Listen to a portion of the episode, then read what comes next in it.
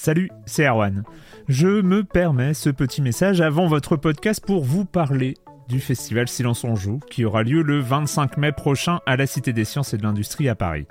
De 10h à 22h, on vous prépare une journée qu'on espère passionnante avec des discussions, des débats au cœur même de la Cité des Sciences et une soirée mémorable dans un grand amphithéâtre.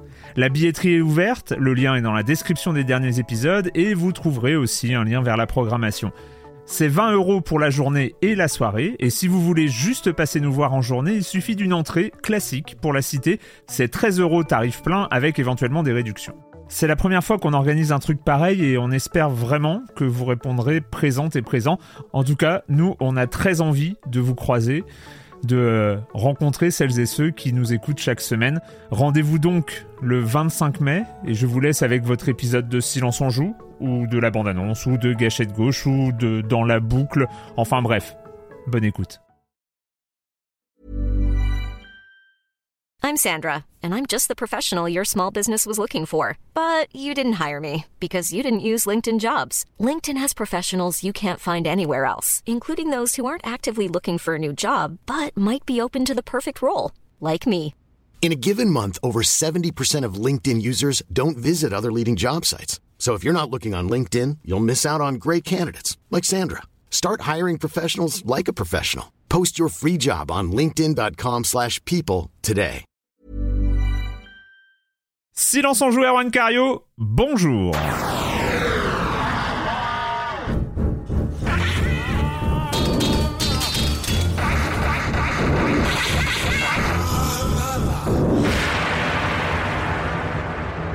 Au programme cette semaine, nous allons parler de Portal Revolution, nous allons parler de Palworld et nous terminerons avec Apollo Justice Ace Attorney Trilogie.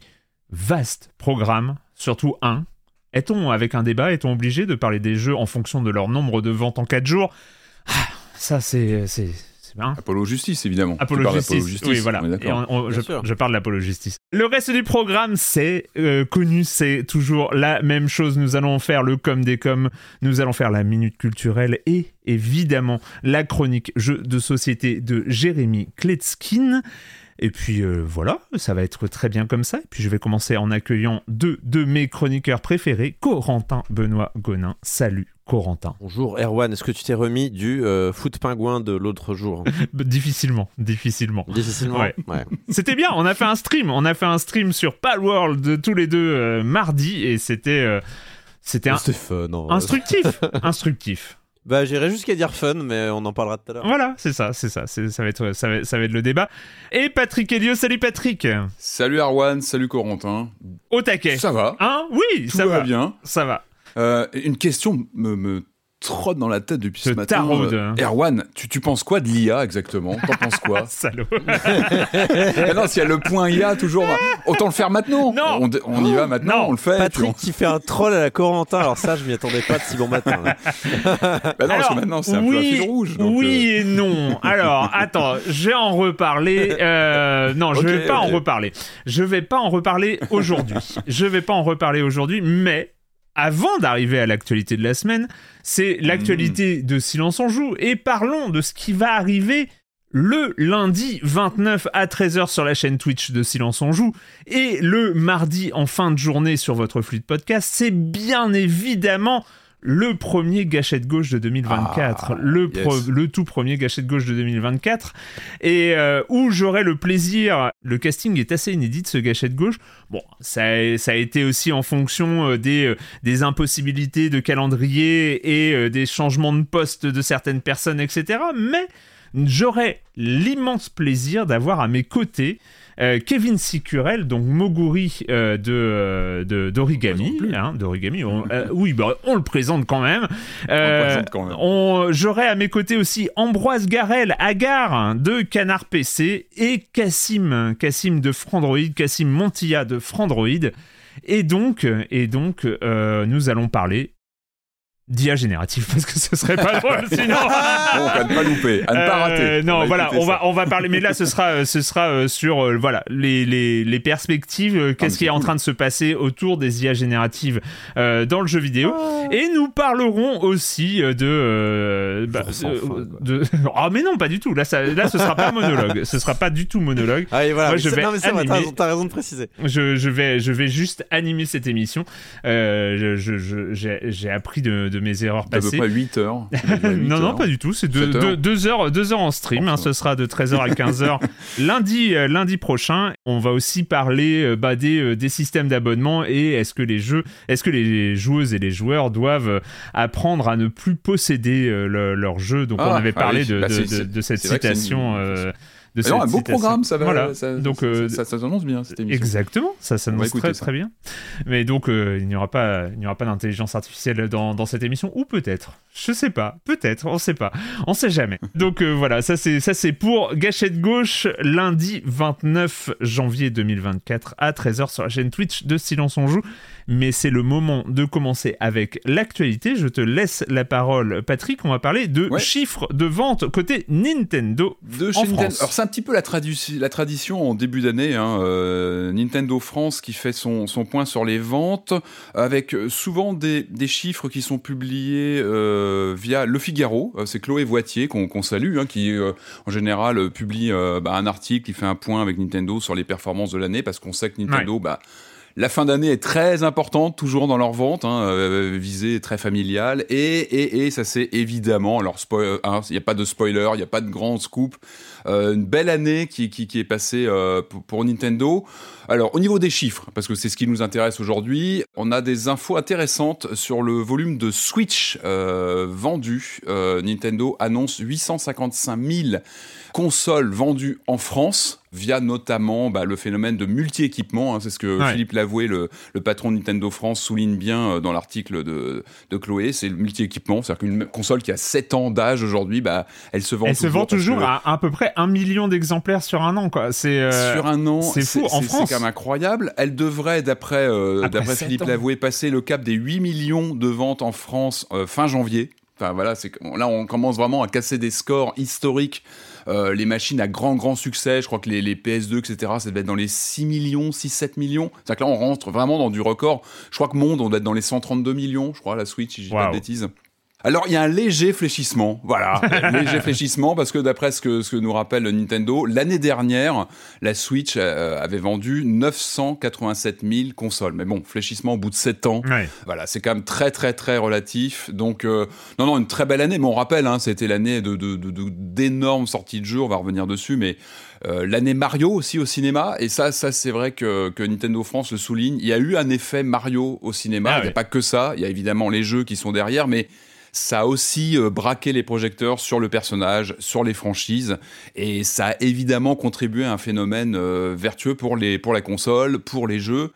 Et on a aussi ce classement des ventes de jeux Nintendo en version physique, c'est important. Hein. C'est-à-dire que ce sont des données GFK qui sont communiquées par Philippe Lavoué via Le Figaro, qui ne concernent pour le moment que les ventes physiques, c'est-à-dire que tout le côté dématérialisé. Et on se doute qu'il monte en puissance au fil des années, évidemment, cette part dématérialisée n'est pas prise en compte pour le moment. Peut-être qu'on aura des infos plus tard, mais c'est vrai que Nintendo est en général assez frileux pour communiquer sur les ventes des maths, sur l'eShop. Côté physique, la vente numéro 1 de 2023 sur Switch, évidemment, c'est pas compliqué à imaginer, c'est évidemment Zelda Tears of the Kingdom, qui arrive à 968 000 ventes en mode physique, je le répète bien, sur l'année, donc en 6 mois, hein, parce qu'il est sorti en juin, je crois, dans ces eaux-là. On rappelle une performance qui est complètement lunaire avec, je crois, 500 000 ventes en quelques semaines. Et puis, évidemment, des suivis dans les ventes qui ont perduré. Un jeu qui s'est inscrit, évidemment, le bouche à oreille qui fait son travail. Et puis, il est loin d'avoir terminé sa vie, ce jeu. C'est aussi une des particularités de Nintendo. Zelda n'a pas besoin du bouche à oreille. Non, mais bon, enfin voilà, ça contribue. Voilà, ça peut contribuer. Ça peut contribuer. Enfin, le voir tourner chez des copains, copines, t'as envie de continuer. Surtout sur un jeu comme ça où la prise en main, le fait de pouvoir créer aussi, l'appréhender de ta manière, je pense que ça galvanise complètement les ventes, de le voir tourner tout simplement. Des jeux qui se vendent évidemment sur la durée, et je pense que celui-ci, il est loin d'avoir terminé sa course. Le deuxième en termes de vente, c'est Mario Wonder avec 747 500 exemplaires, donc cartouches vendues. C'est le meilleur démarrage d'un jeu Mario en vente. Et il faut rappeler que ce chiffre de 747 000, c'est en quelques semaines. C'est un jeu de fin d'année. Ouais. Donc il y a quand même une pointe en termes d'acquisition du jeu qui sont assez incroyables. Et là, on n'a pas les démats, encore une fois, qui doivent être importantes. C'est du jeu d'achat d'impulsion, donc c'est important, même si effectivement Nintendo, on sait que le physique est quand même très très important, c'est du jeu qu'on se prête, qu'on se passe, etc. Donc en tout cas, il y a un véritable phénomène Mario, je disais, lié au film et à la qualité des jeux, hein. On l'a dit ici, on en a parlé, Wonder, c'est une masterclass, c'est vraiment un jeu très dense en termes d'expérience et avec des idées toutes les 2 minutes, qui a amplement fait ses preuves. Dans le top 10 des ventes Nintendo physique, en fait, on cumule les différents jeux Mario, parce que Mario Kart 8 Deluxe, bah, il est toujours là en 3e position, avec bien pas loin de 400 000 ventes, enfin lui il est toujours dans les tops, hein, il est toujours là. Si on cumule les Mario Party, etc., on a plus d'1 400 000 jeux Mario en cartouche dans le top 10 des jeux Nintendo physique. Donc c'est dire aussi la puissance, encore une fois, liée à la marque, au film et puis aux jeux qui sont bons. Enfin, il faut dire les choses. Évidemment, l'effet d'appel lié au film a fait revenir, je ne sais pas s'il était encore dans le top 10, mais le New Super Mario Bros. U qui conclut le top 10, il a 132 000 ventes. Mais bon, voilà, en tout cas, on est vraiment sur des performances très très importantes du côté de Nintendo. Une Switch qui a 7 ans d'existence, qui en général est vraiment, on est sur la fin, on est vraiment sur la fin du cycle de vente. Justement. La fin du... Alors... On a des infos du côté de la GDC qui procède de façon annuelle à des questionnaires, des questionnements autour des développeurs, qui questionnent en fait les développeurs du côté aussi bien des indépendants que des AAA sur les machines sur lesquelles ils travaillent, sur leurs projets à venir. Et c'est assez intéressant parce que sur les données 2024, donc de ce qu'ils appellent le State of the Game Industry, donc qui est calculé par la GDC, on apprend que sur les 3000 studios game developers qui sont interrogés, 250 expliquent travailler sur des projets liés au successeur de la Switch. Voilà, on n'en saura pas beaucoup plus, mais en tout cas, on sent qu'il y a une certaine portion de ce public de game de créateurs de jeux qui explique travailler sur ces machines. Et comme le dit très bien comme l'explique la GDC et dans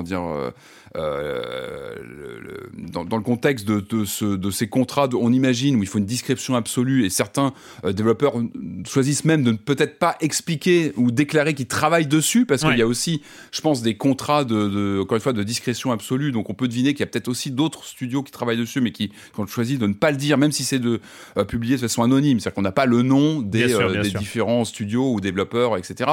Mais en tout cas, ça bruisse, 250 personnes ou entités qui travaillent sur des jeux de la prochaine machine, c'est loin d'être anodin. Et sur les il y a aussi un questionnement sur les machines qui les intéressent le plus, ces créateurs de jeux sur leur prochain développement. 32% soulignent que c'est la prochaine Nintendo, on va l'appeler comme ça pour l'instant, qui arrive juste après la PlayStation 5 à 41% et le PC à 62%. T'imagines s'ils l'appellent la nouvelle Nintendo, ce serait incroyable. La new Nintendo. La Nintendo. Donc tout ça est pour l'instant très virtuel. Encore une fois, on n'a pas d'annonce. Nintendo, ça, bah certainement, on l'imagine, hein, prendre la parole cette année. Tout le monde attend une prise de parole. Mais encore une fois, il y a une sérénité de Nintendo dans les ventes, et quelque part pour eux il va falloir jongler entre ce phénomène Switch qui est toujours là, qui commence on l'a illustré avec les chiffres communiqués par Le Figaro, à tout doucement fléchir, mais pas du tout de façon catastrophique. Sur une machine de 7 ans d'âge, ils n'ont aucun intérêt à précipiter les choses, ils ont même plutôt intérêt à lisser leur communication tranquillement, à laisser la Switch continuer sa courbe de vente et tout doucement fléchir. Donc la vraie question, c'est quand vont-ils prendre la parole ? En tout cas, il n'y a pas le feu au lac. Ils peuvent prendre leur temps. Là, ils ont montré encore avec leur vente de fin d'année que les tubes de la Switch se vendent encore très très bien. Et je pense qu'ils ont tout intérêt à a manipulé avec beaucoup de doigté l'annonce de la prochaine machine. Et finalement, la question de la rétrocompatibilité sera majeure pour justement assurer le suivi de cette Logitech, de ce parc installé de jeux et de sa survivance sur les prochaines machines. Donc voilà, pas mal de questions. En tout cas, ça bruise du côté de la Switch 2. Et tu vas conclure avec un anniversaire. Alors, oui, 25 ans, 30 ans, 50 ans 40. Alors, attends, ne dis rien. 40, on est 83... 84, monsieur. 84, mais qu'est-ce que... Alors, un teaser qui avait fait beaucoup de bruit, un teaser qui avait beaucoup impressionné, un réalisateur anglais mythique qui l'avait mis en boîte. Une machine dont on a les petits enfants, pour certains, au bureau, on utilise encore fréquemment. 84, début 84. Le Mac ? Eh oui, le Macintosh, bien vu, le Macintosh qui est sorti le 24 janvier 1984. Alors j'avais promis que j'arrêtais ces anniversaires qui ne nous rajeunissent pas du tout, mais quand même le Macintosh, pas rien, c'est quand même pas rien le Mac. 40 ans du Mac, on rappelle, donc sorti fin janvier, donc c'était hier pour nous, avec cette temporalité différente de l'enregistrement de podcast. Il y a 40 ans, c'était ce modèle 128K avec ce clavier sans pavé numérique. Cet écran 9 pouces monochrome noir et blanc, pas de ventilo, pas de disque dur, lecteur de disquette uniquement, mais une interface graphique absolument incroyable, une souris standard, et c'est ce qui va aussi beaucoup bouleverser les choses. On sait que le développement de la machine a été un peu complexe, avec des tiraillements entre Steve Jobs, et Jeff Raskin, qui est l'autre chef d'orchestre de la machine. Des inspirations qui viennent du côté de Xerox, qui avait beaucoup travaillé sur le côté pro, sur ses interfaces homme-machine. Le Mac, il va pas faire un carton monstrueux à sa sortie. Il fait même plutôt, il a des ventes plutôt mitigées. Et puis il y a pas de Apple Store, on rappelle à l'époque. C'est vrai que Apple c'est une autre planète.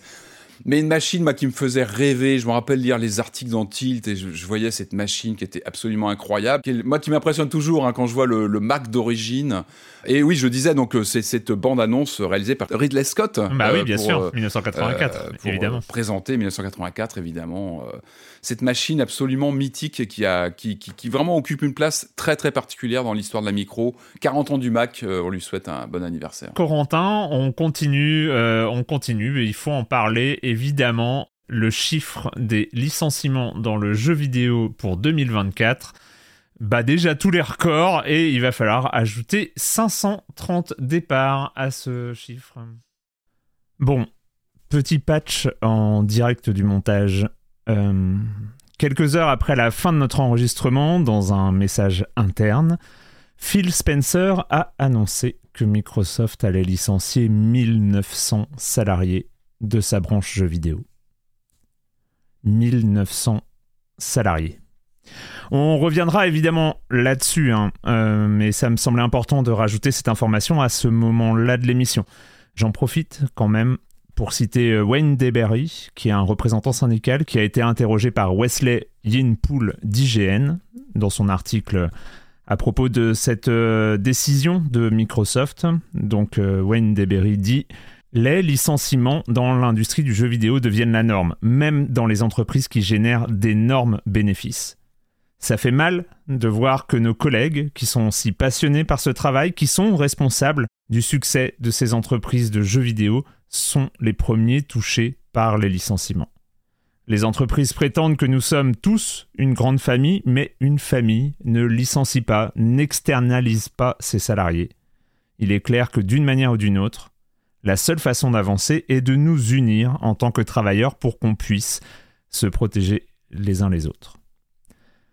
Voilà, on reprend le programme avec une nouvelle pas forcément plus réjouissante, mais c'était important de faire cette mise à jour. Et il va falloir ajouter 530 départs à ce chiffre. Ouais, c'est bon, on va y aller vite, mais c'est vrai qu'il y a le côté un peu... j'ai pas osé, j'ai pas eu la force, moi. Mais t'as raison, faut y aller. Non, mais c'est vrai que début de chaque session de news dans Silence On Joue, on annonce à chaque fois un petit peu les les pertes, on va dire d'une certaine manière, de l'industrie et d'un point de vue des licenciements et tout ça. Mais là, c'est vrai que c'est un gros morceau. Je pense pas que j'aurais parlé d'autres licenciements, mais c'est vrai que là, 530 licenciements du côté de chez Riot, ce qui représente environ 11% ouais. de la totalité de la masse salariale. Bon, c'est trop gros pour vraiment pas pour l'oublier, quoi. Donc voilà, on le dit. Le message a été délivré avec le mail qui a été envoyé à tous les. Il y a eu un communiqué de presse et il y a eu le mail qui a été envoyé à tous les salariés de l'entreprise, avec au moment où ça a été envoyé, les gens qui savaient pas trop s'ils allaient être virés ou non d'ailleurs. Ils n'avaient pas encore la connaissance d'être dans le lot ou pas. C'était pas clair et net. Ouais, en plus, ils l'ont reçu par mail. Voilà, ils ont reçu le mail que tu dois être très content de moyennement ouvrir. Élégant. Ouais. Mais bon, disons qu'ensuite sur les réseaux sociaux, donc on voyait les gens dire bon bah je suis concerné, je cherche du travail, voilà ce genre de choses. Il y a eu aussi quelques remarques qui expliquaient que les conditions de licenciement étaient plutôt correctes quand on compare aux autres entreprises qui ont licencié ces derniers temps, genre 6 mois de salaire. J'ai plutôt les détails. On rappelle, Riot, c'est de quelle nationalité Riot, c'est suédois, je crois. Américain. Norvégien. C'est américain, Riot. Américain, Californie. Ouais. C'est américain, c'est racheté par Tencent, mais c'est américain. Mais c'est californien, ouais. Ouais, ok. Ouais, les licenciements sont pas toujours en Californie les plus intéressants, on va dire. Puis de toute façon, tu licencies, on va dire, selon les lois aussi. Ouais, si tu travailles pour le Riot, je sais pas, France, tu n'auras pas les mêmes conditions de licenciement que tu bosses pour Riot États-Unis, je pense. Mais bon, voilà, donc le communiqué, c'est le bullshit habituel, mais avec quand même, j'ai trouvé des petites phrases un peu encore pires que ce qu'on peut lire habituellement.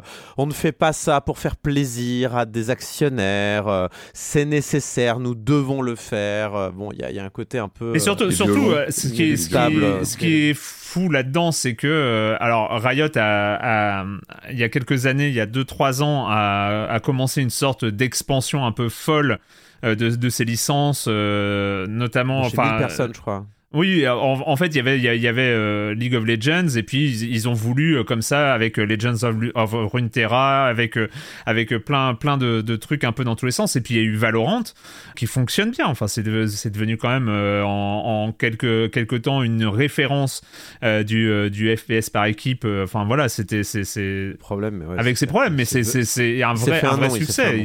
Un vrai succès. League of Legends, enfin, on voit quand même... Après, d'après ce que j'ai compris, d'après ce que dit le mail, c'est notamment du côté de Legend of Runeterra que ça va bien sabrer. La voilure va être réduite. Le jeu va un peu finir en mort cérébrale. Certains ont peur. Très probablement. Mais ils vont aussi mettre un terme à Riot Forge, qui était un petit peu leur label, pas indépendant, mais leur label pour les jeux de plus petite taille de studios tiers qui avaient fait notamment récemment, on n'en a pas parlé dans Silence On Joue, mais Song of Nunu, qui était une histoire indépendante dans l'univers un petit jeu solo dans l'univers de League of Legends. Bon, bah de toute façon, ils se rabattent sur ce qui fonctionne, ils se rabattent sur ce qui rapporte de l'argent, en l'occurrence League of Legends, Valorant, et éventuellement, j'imagine, puisque de toute façon, je ne crois pas que ça les concerne directement, mais j'imagine tous les produits dérivés liés c'est de la licence, à l'univers. Donc là, il y a Arcane saison 2 qui va arriver aussi, il y a tout leur business qu'ils ont aussi avec leur espèce de... Enfin, ce qu'ils font au niveau musical et de licence, l'aspect un petit peu univers étendu qu'ils sont en train de créer avec League of Legends, ils essaient de faire. Bon, bah, on va voir ce que ça donne, mais bon, encore une fois, les salariés qui servent de variable d'ajustement, on connaît. Et puis, il y a une autre phrase dans le. Il y a une autre phrase aussi qui est assez terrible dans le communiqué, c'est « Ne vous en faites pas, nous avons surtout coupé dans les professions qui ne concernent pas les développements des jeux ». Ça, c'est clair. Et ça, tout le monde, parce que ça, c'est un truc, il faut en parler aussi. C'est la communication de tous les licenciements, en tout cas en 2023. Je ne sais pas combien de fois on l'a entendu. C'est à chaque fois qu'il y a des vagues de licenciements. On a ce mail qui est non pas à destination des salariés qui sont les premiers concernés, mais à destination des joueurs. C'est pour garder la street cred du studio.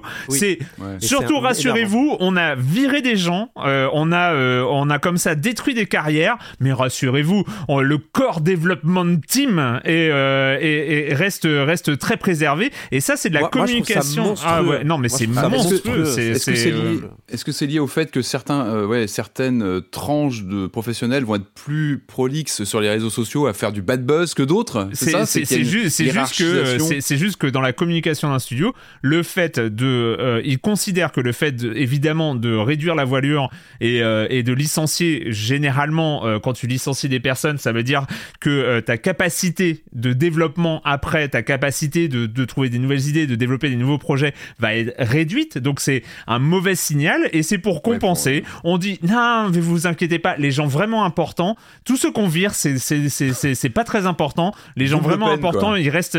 Donc surtout, ne considérez pas qu'à l'avenir notre marque, notre studio va valoir moins et va être moins forte. Non, c'est l'ADN persiste. Et c'est juste pour les gens qui partent, je trouve ça horrible. Ah oui, non, c'est une double peine. Parce que s'ils ont été embauchés, c'est qu'ils avaient de la valeur et en fait, c'est une destruction de valeur pour le studio. Quoi qu'ils disent, c'est une destruction de valeur pour le studio. Un studio vaut par les gens qui y travaillent et voilà. Donc quand tu te sépares de 530 personnes comme ça, si seulement les investisseurs étaient d'accord avec cette phrase, c'est de la destruction de valeur. Parce que bizarrement, généralement, quand tu as ce genre de licenciement, tu peux aussi avoir des résurgences au niveau de la bourse, quoi. Bien sûr. Mais ça, on va pas. Bref. On pense aux 530 personnes qui ont découvert comme ça leur départ. Et qui n'étaient pas indispensables, du coup. Non. C'est bon à savoir. Ouais, quelle communication de merde.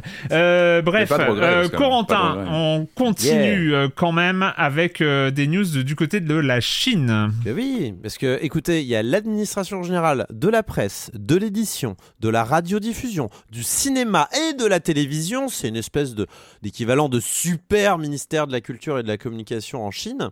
En fait, en décembre dernier, ils avaient proposé une régulation pour limiter le temps et l'argent que les joueurs allaient pouvoir passer sur les jeux vidéo. Mais pas n'importe quel jeu, Erwan. Et c'est pour ça que cette news, elle m'avait un petit peu intéressé à la base. C'est vrai que moi non plus, je suis pas contre réguler ce genre de choses à titre personnel. Ceux qui étaient visés, c'était spécifiquement les jeux avec microtransactions, puisque l'État chinois voulait interdire, par exemple, les quêtes quotidiennes, ajouter des messages, ou alors ajouter des messages de prévention, hein, un petit peu comme sur les paquets de cigarettes. Tu allumes ton application, tu ouvres Oncar Star Rail et hop, tu as, je sais pas, un mec dans un coin en se prenant la tête genre le jeu rend fou ou ce genre de choses ou te le met dans la pauvreté et en fait c'est pas si étonnant parce que la Chine en fait elle avait déjà cherché à encadrer le jeu vidéo par le passé, elle y est même parvenue à certains égards. La dernière fois que ça s'était vraiment vu c'était en 2021 quand le gouvernement a limité le temps de jeu des enfants certains jours de la semaine, ou alors en 2017 quand ils ont fait passer, pour le coup ça, je trouve ça très bien, une loi forçant les développeurs à afficher clairement les probabilités d'apparition des objets dans les loot box. Bah ça va, moi je trouve ça cool de forcer comme ça. Sauf que l'annonce en question, donc celle pour limiter le temps, les microtransactions, voire les interdire dans certains cas, ça s'est fait un peu... péter la gueule à des actions d'entreprises relativement importantes en Chine. Je sais pas, à tout hasard, Tencent, NetEase, par exemple, à tout hasard, qui font quand même une grosse partie de leur beurre sur ce genre de jeu. Mais faut pas toucher à Tencent. Ils sont fous. Et donc la valeur des deux entreprises. D'un jour à l'autre, en quelques jours, j'imagine. J'avoue que j'ai pas regardé la temporalité. Ça a été assez brutal, ouais. Ça a été brutal. C'est effondré. De 80 milliards de dollars en bourse, l'évaluation, la valeur de l'entreprise. Donc ça picote, comme dirait, comme on dit. Lourd de sens quand même. Ça dit long sur le business. Hein. Sauf que mardi dernier, la page qui résume ce projet de loi a disparu du site de l'administration en question. Je me demande... Il y a eu des coups de fil. Je me demande ce qui a pu se passer en coulisses du plus gros marché de jeux en ligne au monde. Qu'est-ce qui a pu se passer ? En tout cas, rassurez-vous, depuis que la page 404 est apparue, les actions des entreprises jeux vidéo du pays ont remonté, ont recouvré une partie de leur valeur. Ouf, tout va bien, qui finit bien. Enfin, sauf pour Fen Shixin, j'ai peur de mal le prononcer, mais c'est le promoteur de la loi, le monsieur qui travaillait dans... qui a été, je vais citer ce qu'avait écrit sur la... la brève Reuters, hein, qui a été enlevée de sa position. Removed. J'espère qu'il n'a pas été... Ouais, j'espère qu'il n'a pas été placé dans un autre endroit moins agréable. Non, mais je pense qu'il a juste, il est juste parti. Il n'a plus le dossier, quoi. Ouais. Voilà. Mais ça ne rassure quand même pas complètement les acteurs du marché qui savent qu'au fond, le gouvernement, il veut quand même encore les réguler. C'est pas du jour au lendemain comme ça qu'ils veulent. Je pense qu'il y a un questionnement sur la méthode et que là, ça a été trop brutal, mais. Bon, la Chine, elle veut quand même réguler son jeu vidéo. Et c'est aussi pour ça que les grandes entreprises du secteur essayent de ne pas mettre toujours leurs œufs dans le même panier en investissant massivement à l'étranger. Et c'est comme ça qu'on termine, par exemple, avec des NetEase qui rachètent Quantic Dream. Parce que bon, en France, on va quand même pas réguler notre parce que bon, après Quantic Dream n'est pas David un gros Cage, spécialiste des jeux gacha. Non, c'est pour ça. On va pas réguler notre... nos Heavy Rain et nos Beyond quand même, ah bon, ouais. Ça va bien 5 minutes. Et donc on va quand même terminer cette petite partie d'actu avec par de belles annonces quand même. Ouais. Ah ouais. Double annonce. Side Order qui sort le 22 février, c'est annoncé. je place comme ça mon Splatoon 3 parce que je n'ai aucun scrupule, mon cher. Oui, non, voilà, Side Order, bien, le DLC qui va m'accrocher sur ma Switch le 22 février. Désolé tout le monde, il va falloir y jouer. Le dernier teaser qui annonce la date ne montre encore à rien du gameplay, on est d'accord. Non, mais on avait eu du gameplay. Ah bon, il faut que je regarde. Ça va être quoi niveau gameplay justement ? C'est du roguelike a priori. Rogue. Ah, c'est bien ça. Ah, ça peut me faire venir moi. C'est ouais, intéressant. Bon, on verra. 22 février, c'est dans moins d'un mois. Je suis chaud. Et Balatro, la nouvelle démo de Balatro qui arrive cette semaine. Mais là, on s'égare. C'est pas ce qui a marqué sur mon conducteur, Corentin. Arrête du détournement de news là. Détournement de conducteur, c'est pas bon ça. Attention. Ceci est un braquage. Montrez-moi vos mains. Alors, qu'est-ce que vous avez ? Un fou. Full house, pas mal. Et toi, un brelan, bien joué, Patrick. Oui, mais j'avais une carte d'une autre couleur dans mon jeu. Balatro qui arrive avec sa deuxième démo. Mais ce n'est pas ça, parce que nous avons vu apparaître sur Steam 2 nouvelles pages de jeux qui ont chacun un point commun, mais qui sont à une sortie à déterminer. On ne sait pas quand. On ne sait pas à quoi ça ressemble. En plus, on ne connaît même pas le titre, vraiment, parce que les titres sont raturés, voilà.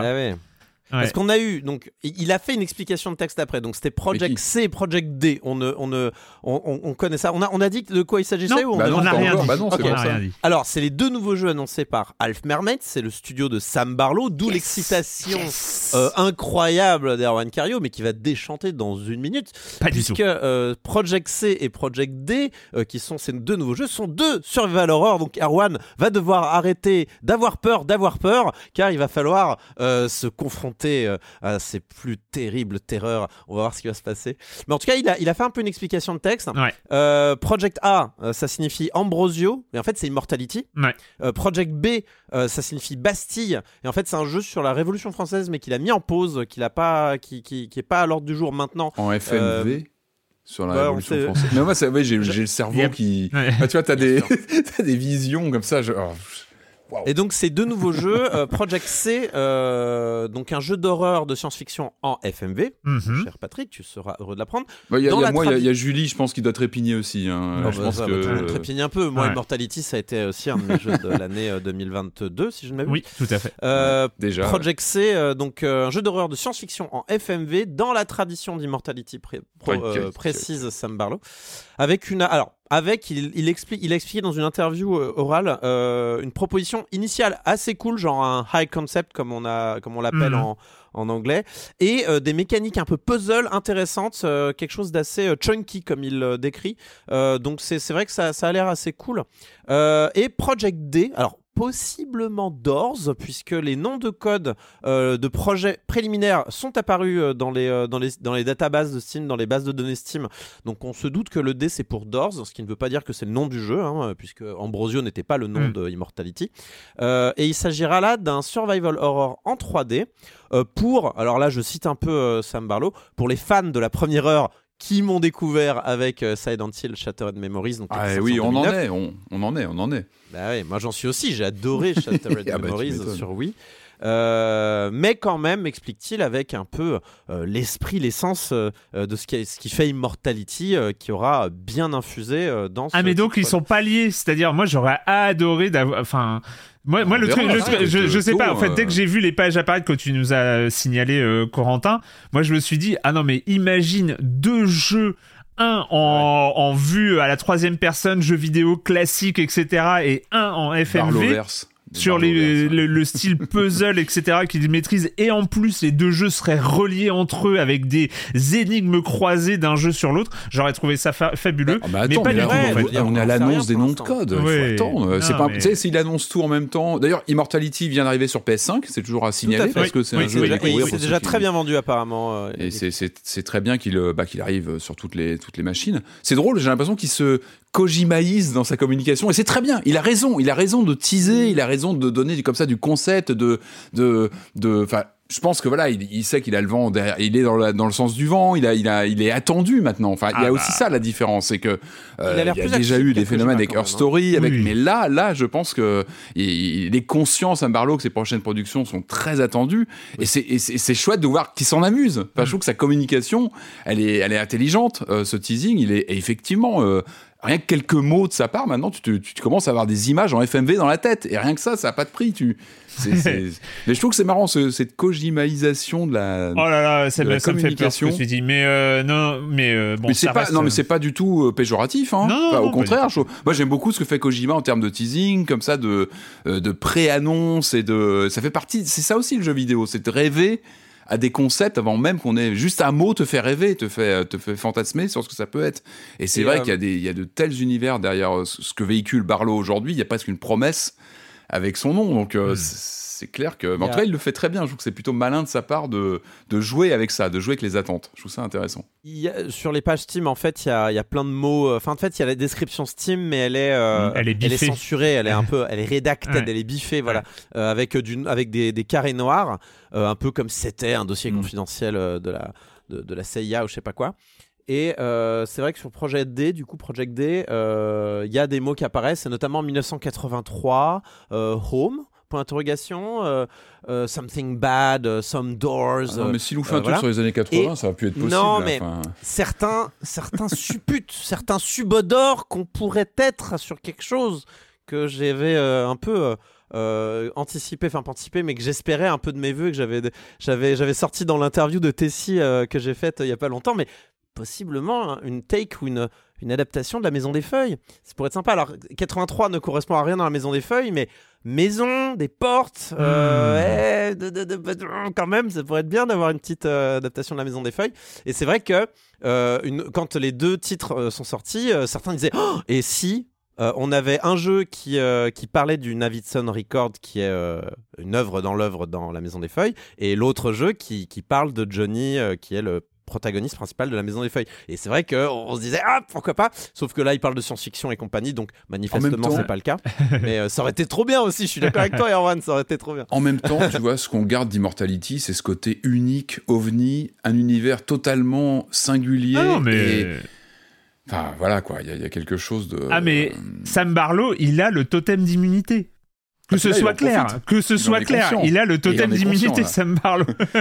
Et il en profite, et c'est... Pour au moins une ou deux prods, c'est bon. Ouais. S'il nous fait 2-3 nanars, on commencera à se poser des questions. Oui, mais on n'est pas là, il a de la marge. Moi, j'ai joué à Telling Lies, donc je me méfie toujours, mais oui, bien sûr. Il y a eu Wargames aussi, hein. Il y a eu Wargames, c'est ça ? Ouais, mais Wargames, je sens que c'était un peu de commande. Ouais, donc... Bon, en tout cas, on attend. Ça va être... Eh ben, on suivra ça. On va passer au com des coms de la semaine dernière. Alors, concernant l'IA, nous allons parler du concept de perroquet stochastique. Non, je déconne. Je m'excuse. Hein. Oh mon Dieu. Je m'excuse quand même pour la section un peu longue de la semaine dernière. Forcément, on reviendra sur le sujet, ne serait-ce que lundi prochain dans Gâchette gauche, mais promis, on va éviter un peu les passages un peu monologues. Bref, j'ai dit à peu près ce que j'avais à dire, et puis c'est pas des positions qui sont destinées, qui sont figées dans le marbre, hein. C'est ça peut, de toute façon la recherche évolue, et il y aura peut-être des choses qui me feront changer changer de perception de tout le sujet. Bref, on avait aussi parlé la semaine dernière beaucoup des systèmes d'abonnement, du dématérialisé, enfin surtout des systèmes d'abonnement avec la déclaration du responsable d'Ubisoft. Et puis moi j'avais évoqué rapidement ce fait que même sur des plateformes comme Steam, on ne possédait pas officiellement les jeux, on avait des licences d'utilisation à durée indéterminée. Madingue qui réagit à ça, Madingue qu'on ne remerciera jamais assez, parce que alors si vous allez sur le Discord de Silence On Joue, le lien est dans la description, etc. Et ben pour chaque épisode, il fait des résumés avec des liens des sujets dont on parle, etc. C'est un travail incroyable. Merci, c'est une plus-value totalement dingue ce qu'il fait. Ça m'a déjà aidé à retrouver des trucs que j'avais dit moi. C'est presque méta, mais oui. Merci à lui. Ouais, il réagit concernant Valve, il fait petite réflexion concernant Steam et la possession des jeux qu'on a dessus. Sur Steam, on ne possède effectivement que la licence d'un jeu, mais c'est presque l'équivalent de la possession, vu que c'est bien jeu par jeu et qu'il existe la possibilité de se faire rembourser. Par ailleurs, quand un jeu est retiré de la vente, il reste dans notre bibliothèque et on peut continuer à jouer. Il développe son propos disant que bon, il n'y a pas trop de risque avec les jeux qu'on possède sur Steam de les perdre un jour, et il résume: Valve est à l'heure actuelle une entreprise trop rentable pour disparaître soudainement, et dans l'hypothèse improbable où ça se produirait, la plateforme Steam serait racheté par une autre entreprise. On ne possède pas nos jeux réellement dessus, mais on a en contrepartie un immense confort d'accès et d'utilisation. GOG, donc Good Old Games, permet plus facilement de sauvegarder ses jeux si on le fait à l'avance, mais au détriment du catalogue et de ses fonctionnalités. Voilà, donc ça c'était juste une prise de position. Ce sont des questions intéressantes, et c'est vrai qu'on est un peu obligé d'avoir ces questionnements un peu de stressés, quoi, de se dire et si demain s'arrête, parce qu'il y a toujours cette question. Et je pense que c'est très sain de se poser ces questions et pas de se dire Steam est intouchable. Non, on ne sait pas. Non, ça peut. Il y a aussi cette question peut-être de la transition du don des jeux. Quand je ne serai plus là, ma Logitech, qu'est-ce qu'elle va devenir ? Il y a ça aussi, c'est-à-dire que mes boîtes, je pourrais toujours les donner à quelqu'un. Officiellement, on le sait, hein, c'est nominatif et que ça disparaîtra. Tu peux pas. Ta Logitech, tu ne peux pas la donner à tes enfants ou à quelqu'un. Non, tu ne peux pas. Oui, enfin, c'est inapplicable, les loulous. Comment tu fais pour vérifier ça ? Il y a eu des cas. J'imagine. Non, mais des cas de gens qui n'ont pas pris leur disposition. Oui, bien sûr. Évidemment qu'il y a le bus factor et tu peux te faire écraser par un bus de la RATP du jour au lendemain, je suis d'accord. Mais pourquoi il dit ça, lui ? Non, mais ce que je veux dire. Mais non. Ce que je veux dire par là, c'est que si vraiment tu vois venir avec ta mort prochaine, tu peux donner ton compte SIM. Bien sûr. Tu peux le donner, tu peux donner tes contenus. Mais après coup, oui, c'est compliqué. Jérémie, quand même, qui réagit, il dit « Sauf que je me suis fait spolier un compte entier par Steam il y a 10 ans, parce que j'ai joué depuis le taf et ils ont détecté un abus qui n'existait pas. J'achète maintenant en priorité sur Good Old Games et je télécharge systématiquement la version sans DRM.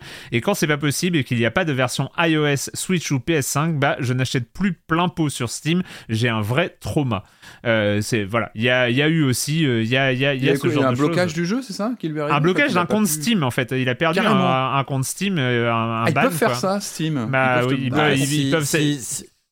S'ils voient qu'il y a mal donne ou je sais pas quoi, oui, ils peuvent. Après, pour des mauvaises raisons, etc. Voilà, ce qui était le cas là. Bref, donc, mais c'est des cas exceptionnels, mais il faut avoir ça en tête. Il y a une réaction de Manzazu concernant Sea of Stars, que j'ai parlé. Alors, la réaction n'a rien de choquant. Il dit il y a assez peu de réactions sur Sea of Stars, alors qu'il était le premier des jeux qu'on aimerait voir chroniquer dans Silence On Joue. Est-ce que finalement, à l'image de l'enthousiasme mitigé d'Erwan dans sa chronique, le jeu ne méritait pas autant d'attention?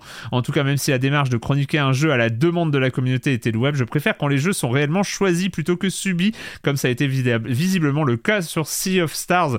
J'ai répondu sur le Discord, mais en fait, le truc aussi, c'est pourquoi est-ce qu'on choisit un jeu ? La question est vaste quand même nous concernant, parce que ça peut être une licence qu'on aime bien, un teasing qui a fonctionné sur nous, des gens qui nous en ont parlé, c'est souvent le cas aussi comme ça. Moi, Sea of Stars, j'en avais entendu parler, c'est vrai que si j'y ai pas joué, c'est que j'ai un lien qui est un peu distendu, on veut dire, avec les RPG 16 bits. Voilà, j'ai pas cette nostalgie qui est présente chez beaucoup de joueuses et de joueurs. Mais voilà, on est toujours, il y a toujours des éléments extérieurs qui nous incitent à aller vers un jeu. Là, je trouvais marrant le fait que la communauté soit aussi enthousiaste.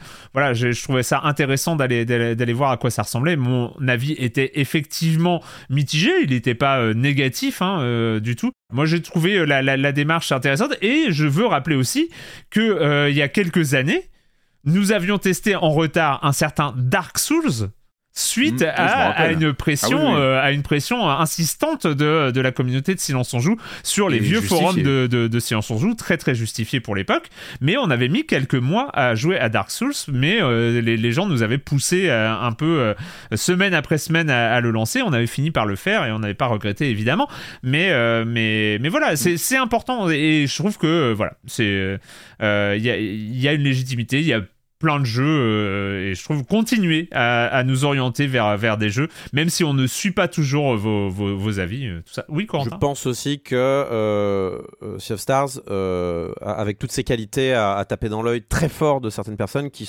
sont aussi une minorité particulièrement vocale, ça arrive sur certains jeux, bien sûr, et qui font du prosélytisme comme ça pour y jouer. Mais ça veut pas dire que le jeu est mauvais ou quoi, mais c'est vrai que Sea of Stars, je pense que, et qui a eu du succès par ailleurs, je crois qu'il s'est bien vendu, etc. C'est très bien vendu. Bénéficie quand même d'un enthousiasme très fort chez les gens qui l'ont vraiment aimé, très très très fort. Mais c'est le côté hommage, c'est le côté hommage assumé, qui n'est pas un plagiat, c'est un hommage, là pour le coup, c'est un vrai hommage. On va parler d'un autre type d'hommage dans l'émission qui vient, mais non, là c'est un vrai hommage au RPG 16 bits, et donc c'est voilà, je pense que pour le coup, il transporte avec lui comme ça tout un l'amour d'un genre, et je pense que c'est ce qui a motivé des gens, et je trouvais ça, rien que ça, c'était intéressant dans le jeu en tout cas. On va terminer avant de se lancer à corps perdu dans les jeux de la semaine, le point abonnement, évidemment, le point traditionnel. Vous pouvez soutenir ce podcast en vous abonnant à Libération, en soutien à Silence On Joue. C'est une formule à 6€ au lieu de 11,90€. Vous avez toutes les informations sur offre.libération.fr/SOJ, et vous êtes aujourd'hui 850. Merci beaucoup, vous êtes 850 à avoir souscrit à cette formule, et ça c'est super, merci énormément. Je veux signaler juste un petit détail, donc voilà, cette formule, ça nous permet vraiment de nous projeter dans l'avenir. Pourquoi pas lancer des nouveaux trucs, changer encore d'échelle, peut-être un jour, enfin voilà. Donc la formule, elle est passée il y a quelques mois comme ça de 5 à 6€, parce que à la rentrée, la formule d'abonnement à Libération est passée de 9,90€ à 11,90€. C'est juste pour signaler. Si vous êtes abonné à la formule qui est à 5€, et c'est encore le cas, et elle va continuer à 5€, voilà. Mais vous allez recevoir un mail dans les jours, les semaines à venir, je vais juste vous prévenir, qui vous proposera de passer à 6€ volontairement. C'est à rien d'obligatoire, c'est vraiment si vous avez les moyens, si vous voulez nous aider. Si vous voulez rester à 5€, surtout ne culpabilisez pas, c'est déjà énorme, mais voilà, je sais qu'il y a des gens, voilà, qui ont envie de soutenir en fonction de leurs moyens et tout ça, et vous aurez la possibilité avec ce mail de passer votre abonnement de soutien à 6€. Encore une fois, rien d'obligatoire, il n'y a pas de pression, il n'y a pas une injonction derrière, etc. C'est vraiment pour les gens qui veulent et les gens qui ont les moyens. Donc ce mail devra arriver dans les jours ou les semaines à venir. C'était pour vous prévenir. Encore merci beaucoup aux 850 personnes qui ont souscrit à cette formule, et je précise quand même que c'est une formule qui vous donne accès à tout Libération, aux versions en numérique et les versions numériques du journal quotidien, comme nous on enregistre le jeudi, et je pense à Marius, qui n'est pas avec nous, qui devrait pas tarder à revenir, mais qui s'est beaucoup occupé d'Angoulême, qu'il a à Angoulême en ce moment, et ce jeudi c'est la une de Libé, Libé tout en BD, c'est l'édition Angoulême annuelle, et avec une couverture de Blutch, une couverture Lucky Luke, et donc voilà, c'est toujours un numéro collector, et en étant abonné en soutien à Silence On Joue, on a accès à ce numéro, voilà, et c'est super. Allez, on va commencer avec les jeux vidéo, et là, une fois n'est pas coutume, on ne parle on parle assez rarement de ce type de production, mais de temps en temps, c'est toujours important de savoir qu'il y a comme ça des communautés qui sont hyper engagées. C'est les communautés des modeurs et des modeuses, cette capacité de modifier, d'ajouter du contenu aux jeux vidéo existants. Et parfois, c'est suffisamment marquant pour qu'on en parle. Mais des fois, c'est suffisamment marquant et on n'en parle pas d'ailleurs. Hein. C'est vrai que c'est pas forcément une scène qu'on suit au quotidien. Mais là, on n'est pas passé à côté. On va parler de Portal Revolution.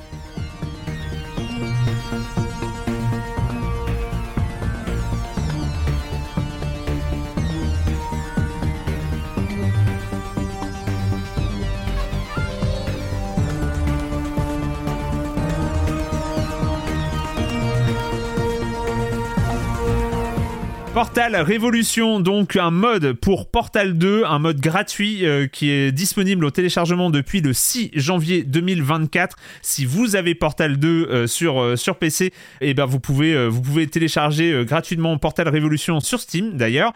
Qui n'a pas Portal 2 ? Qui n'a pas d'ailleurs ? Qui n'a pas Portal 2 ? Ça c'est déjà on peut commencer avec cette question.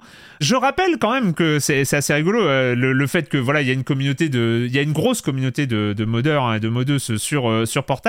Portal qui avait commencé comme un projet étudiant, hein. Les origines de Portal sont à chercher du côté de Narbaculardrop en 2005, oui. Kim Swift et tout ça, tous ces noms qui sont aussi aujourd'hui importants dans l'industrie du jeu vidéo, qui avait été embauché par Valve après pour travailler pour la version de Portal de 2007. En 2011, on a eu évidemment Portal 2, dont là c'est un mode, et puis il y a eu énormément de mods, hein. Y a eu beaucoup de mods avec des mods marquants. Il y a eu Portal Stories Mail en 2015 qui avait été déjà un mode très marquant de Portal 2, et il y avait eu en 2021 un Portal Reloaded qui était aussi un mode pour Portal 2 qui, alors là ça, je l'ai pas essayé, je me suis renseigné, là ça a l'air complètement barré parce qu'il y a un troisième type de portail qui arrive dans le jeu qui permet de remonter, à avancer dans le temps et tout ça, ça a l'air assez foufou. Portal Revolution, c'est un projet qui a commencé en 2016 sous la direction de Stéphane Haynes qui était inspiré par Portal Stories Mail. Gros projet, 5 ans de développement pour un mode, une équipe qui est montée jusqu'à... Plus, 8 ans. 8 ans parce que 2024 moins 2016 ça fait 8, hein, exactement. Le Merci temps passe, le temps file, il n'y a pas que Patrick qui nous fait remarquer que le temps file. Exactement, tu as totalement raison. Une équipe qui a monté jusqu'à 7 personnes pour travailler sur ce mode Portal Revolution. Corentin, tu y as joué, tu l'as fini, qu'est-ce que tu en as pensé ? C'est vrai que c'est un peu la période là, des jeux de fans qui sont vachement bien. Alors j'en ai pas parlé, je pense pas que j'en aurai l'occasion dans le podcast, mais j'ai fait aussi Undertale Yellow là, il y a pas longtemps, qui aurait pareil pu être vendu comme un DLC ou comme une préquelle officielle à Undertale, tellement la qualité est là, il y a vraiment voilà. Mais là on est encore dans un cas de figure un peu similaire, sauf que c'est avec Portal 2 qu'on pensait pas revoir, on va dire autant d'années après sa sortie initiale. Donc Portal Revolution démarre vraiment comme Portal 2 en fait. Oui. On se réveille dans l'espèce de d'appartement témoin là du début de Portal 2 après des années et des années de sommeil en stase, on nous réveille pour je sais plus quoi prendre soin de la base, je crois que c'est ça, il faut qu'on prenne soin de la base, on nous promet si tu m'aides à un petit peu réparer la base, c'est évidemment une intelligence artificielle. Oh non, pas encore les intelligences artificielles qui nous réveillent. Les petits robots drones là, voilà. Boules avec sur rail, les nodes, les corps, voilà, c'est les corps je crois, c'est ça, les noyaux. Un petit noyau qui nous réveille et qui nous promet la liberté si on l'aide à nettoyer un peu la base. Le petit corps voilà, nous parle, sympathique, vraiment. Enfin, Portal 2, quoi. Enfin, vraiment, comment il s'appelait, Weasley ? C'était Weasley dans Portal 2, je crois. Alors là, c'est un autre nom, je crois qu'il est révélé assez tard, mais le bon, voilà, on est dans le même. Je l'ai le nom, hein, c'est Sir. Je sais pas si je dois le dire ou pas. Mais en vrai, ça a aucune importance. Mais du coup, il est là et c'est pareil, il nous. Il a l'air sympa comme ça, il a l'air sympa le petit corps et ça. Et puis donc on passe des chambres de test, on récupère le premier Portal Gun qui ne peut lancer qu'un portail, un portail bleu. Vraiment c'est du textbook Portal 2, hein. C'est vraiment la même chose. Juste la phase à un seul portail est beaucoup plus longue, j'ai trouvé. On est d'accord. On est beaucoup plus longue. que dans Portal 2, qui est en fait assez courte, ou dans Portal 1, pareil, qui ne dure que quelques chambres. Là, j'ai eu l'impression de passer bien 2-3 heures avec un seul portail. Enfin, oui, oui. Pas 3 heures, mais... je te garantis. J'ai passé 3h30 pratiquement avec un seul portail. Alors évidemment, à la fin, tu trépignes un peu, t'as envie du portail orange, t'as envie de le maîtriser, le portail orange et tout ça, mais je trouve que justement, c'est qu'il y avait pas mal d'idées à base d'un seul portail, assez original, et pas mal de prises de tête aussi, parce que c'est un peu... Moi, un seul portail, ça m'embête pas dans le fond, mais ça limite quand même les possibilités, et pour ce genre de puzzle, en fait, du coup, même, t'es pas obligé de comprendre la logique d'un puzzle pour le résoudre, des fois... le principe, enfin, par élimination de solutions possibles, tu peux finir par trouver la solution à un puzzle. C'est un poil moins satisfaisant, mais c'est possible un peu. Et avec un portail, le seul bémol, c'est que moi, j'avoue que dans Portal 2, mes passages préférés, c'est les puzzles cinétiques. Où tu prends de la vitesse, tu fais des sauts, etc. Et il y en a un peu à un seul portail, mais... on perd un peu de liberté et d'impression de jouer avec les limites du jeu, parce que la version cinétique où tu sautes dans un portail, tu ressautes dans un portail, tu recrées des portails à la volée pour gagner en vitesse, gagner en saut, gagner en altitude et tout ça, c'est mes trucs préférés dans les portals, et là c'est limité, mais après mais pour vous donner une idée à quel point c'est long, vraiment, Portal Revolution est structuré comme Portal 2, même d'un point de vue scénaristique, etc. C'est-à-dire qu'il y a vraiment une première partie un peu propre, un événement milieu de jeu qui change la donne, on va dire, pas une remontée, mais dans Portal 2, on remontait des tréfonds d'aperture. Ouais. Il y a un peu l'équivalent là, et puis un final dans la situation initiale, mais en version vénère, etc. Et là, on a ça, et pour vous donner une idée, c'est qu'on ne récupère pas le deuxième portal dans la structure avant d'être tombé au fond du trou. Vous voyez ce que je veux dire ? C'est-à-dire que ça prend vraiment une grosse partie du jeu, quoi. Et du coup, une fois qu'on récupère le deuxième, c'est vrai que on respire enfin. Enfin, jouer des deux portails, c'est quand même chouette. Je veux dire que j'essayais de comprendre en fait à qui le jeu s'adressait. C'est-à-dire que quand on joue à Portal Revolution, c'est qu'a priori, on a déjà fait Portal 2. On va pas lancer Portal Revolution sans avoir fait Portal 2. Oui. Et pourtant, Portal Revolution nous fait passer par des phases tutorielles un peu similaires dans les puzzles. C'est-à-dire que les puzzles du début sont quand même... Non mais c'est parce que t'es trop intelligent, Corentin. Je suis désolé, la quatrième pièce, 4 pièces, moi j'ai galéré, je l'ai fait en stream en plus, c'est toujours pas du tout humiliant de galérer sur des puzzles en stream, mais c'est dès le 4e niveau, avec des interrupteurs, des champs qui enlèvent les cubes, qui virent les portails, etc. Dès le 4e niveau, c'était un peu corsé quand même, bon, un peu. Ouais, si, je t'assure. Sauf pour les gens trop intelligents comme toi, mais c'est... Ah, moi, je suis HPI, très clairement, ouais, je veux dire, c'est évident. Moi pour, avec mon intellect tout à fait moyen, c'est... Je pense quand même que borderline... Moi, je pense que c'est plutôt une question d'habitude, c'est-à-dire qu'ils auraient pu limite nous dire... refaites quelques niveaux de Portal 2 avant de vous lancer là-dedans et de ça. Parce que, après, c'est très bizarre, parce que je suis d'accord avec toi, des niveaux difficiles arrivent très vite, puis... des niveaux très faciles reviennent. Oui. Puis des niveaux très difficiles reviennent, puis des niveaux très faciles. Enfin, il y a une courbe de difficulté qui est pas maîtrisée, je trouve, dans ce Portal Revolution. C'est un peu dommage. C'est vrai. Et attends, je commence vraiment par les défauts, parce que les qualités, il y en a plein dans ce Portal Revolution, mais je voulais pas finir par les défauts, parce que c'est toujours un peu triste pour des travaux d'aussi bonne qualité comme ça.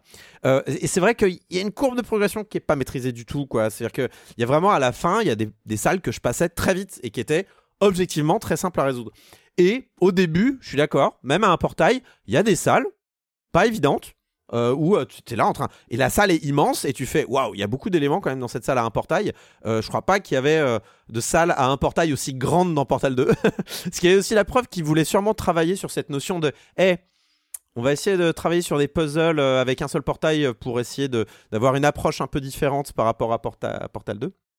Donc ça, c'est un premier point, un des petits défauts que j'ai trouvé à ce Portal 2, c'est une courbe de difficulté pas maîtrisée.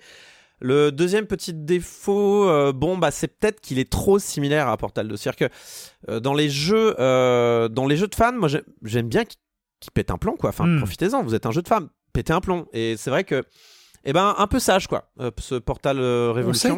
On sait qui est derrière, exactement ou... Oui, j'ai donné son nom, c'est Stéphane Haynes. On peut resituer en termes de production. Non. Ils ont monté un petit collectif de 7 personnes, avec Second Face Software. D'accord, non, ok, c'est pas... Et des gens qui ont même appris sur le tas à coder, à faire du graphisme et tout ça. Enfin, c'est vraiment... Et qui, j'espère, se feront embaucher derrière, parce que c'est du bon travail.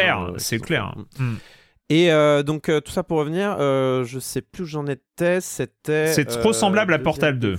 Oui, voilà, c'est vrai qu'on est sur une redite vraiment de Portal 2. Alors c'est chouette parce que c'est du contenu en plus, c'est des puzzles en plus et c'est toujours agréable d'avoir des puzzles en plus, mais il manque cette proposition. Je sais pas comment vendre ce jeu par exemple à quelqu'un, à part dire bah c'est plus de Portal quoi. Voilà, plus de Portal 2 et qui est gratuit. Donc c'est quand même. C'est-à-dire, tout ce que je vous dis là, c'est sur la base de rapport qualité-prix infini positif. Hein, je veux dire, c'est aucun problème. Hein, vraiment, si vraiment vous comptez heure par euro, alors là, c'est infini. Il n'y a pas de problème. Non, je pense qu'il y avait un... Je l'ai pas fait, hein, mais juste en discutant comme ça, il y a toujours le risque, c'est un peu d'abîmer ton souvenir de Portal 2 en fait. Et là, c'est pas le cas. Il y a un respect quand même de. Il y a un respect de la matière initiale. Voilà, il y a au niveau, même alors, si c'est pas révolutionnaire. Historiquement, quoi, ça se situe. Je sais pas si tu l'as dit. C'est juste avant Portal 2. C'est un. Voilà, c'est un préquel de Portal 2. C'est juste avant le 2 en fait. C'est un peu avant le 2, on va dire. Le canon officiel. On sait pas combien de temps, mais grosso modo. On vous demande de remettre de l'ordre dans la base, et remettre de l'ordre dans la base, c'est en fait réparer le bazar que Shell de Portal 1 a foutu. Voilà. Grosso modo. Et du coup, c'est une bonne idée pour le coup d'avoir fait ça. Et d'ailleurs, chose rigolote, dans Undertale Yellow, c'est pareil, c'est avant, juste avant Undertale. Mais c'est vrai que c'est plus simple parce que comme ça, tu présages pas de ce que pourrait être Portal 3. C'est logique de faire comme ça en fait. Et voilà. Et en fait, dans les puzzles, dans la structure de game design, etc., c'est la même chose, mais aussi dans le scénario, quoi. Enfin, le scénario, c'est un calque, hein. Vraiment, c'est jusqu'à la fin du jeu. Vous n'allez pas être surpris des twists. Vous n'allez pas être surpris des twists du jeu. Mais par contre, voilà, un charme évident. On va commencer à parler de ce qui va maintenant. C'est le voice acting. Alors, un peu irritant du personnage qui nous accueille, Sterling. En deuxième partie, le voice acting est génial. En deuxième partie, il est sans défaut. Vraiment, c'est très drôle. Et la dynamique qu'il y a entre les différents personnages est formidable. Surtout, un personnage qu'on vous introduit au milieu de jeu. Sterling est un peu irritant, mais en fait, plus je jouais, et plus je voyais, vous savez, le présentateur de Not For Broadcast un petit peu. C'est le même personnage, je trouvais, avec une voix un petit peu irritante comme ça, machin. Mais en fait, c'est lui. Et oui, il est fait pour être irritant. Il est pas fait pour être amusant en fait. Et il est fait pour être un peu amusant, mais aussi irritant. Il est un peu des deux. Et c'est un nerd en fait le personnage au début. Et mais alors par contre, il y a un personnage qui arrive en milieu de et avec une écriture autant. En fait, moi, c'est le voice acting. Je suis d'accord. Mais l'écriture de ce deuxième perso est niveau Portal. C'est-à-dire, autant le premier perso, il y avait l'hommage, on sentait que c'était inspiré par des choses qu'on avait déjà vues dans Wesley, enfin, ce genre de choses. Ah, bah, c'est Wesley, on peut le dire. Oui, voilà. Le deuxième personnage qui arrive en milieu de jeu, je trouvais la qualité d'écriture et d'humour vraiment le décalage et tout ça, c'était vraiment un personnage original niveau Portal 2 quoi. C'est ce qui est pas rien quand même. Mais vraiment très impressionnant et très plaisant en fait. C'est en fait la force de Portal 2, c'est de parler de sujets que par exemple Frictional Games aurait pu en faire un jeu d'horreur, mais Portal 2 le fait en drôle.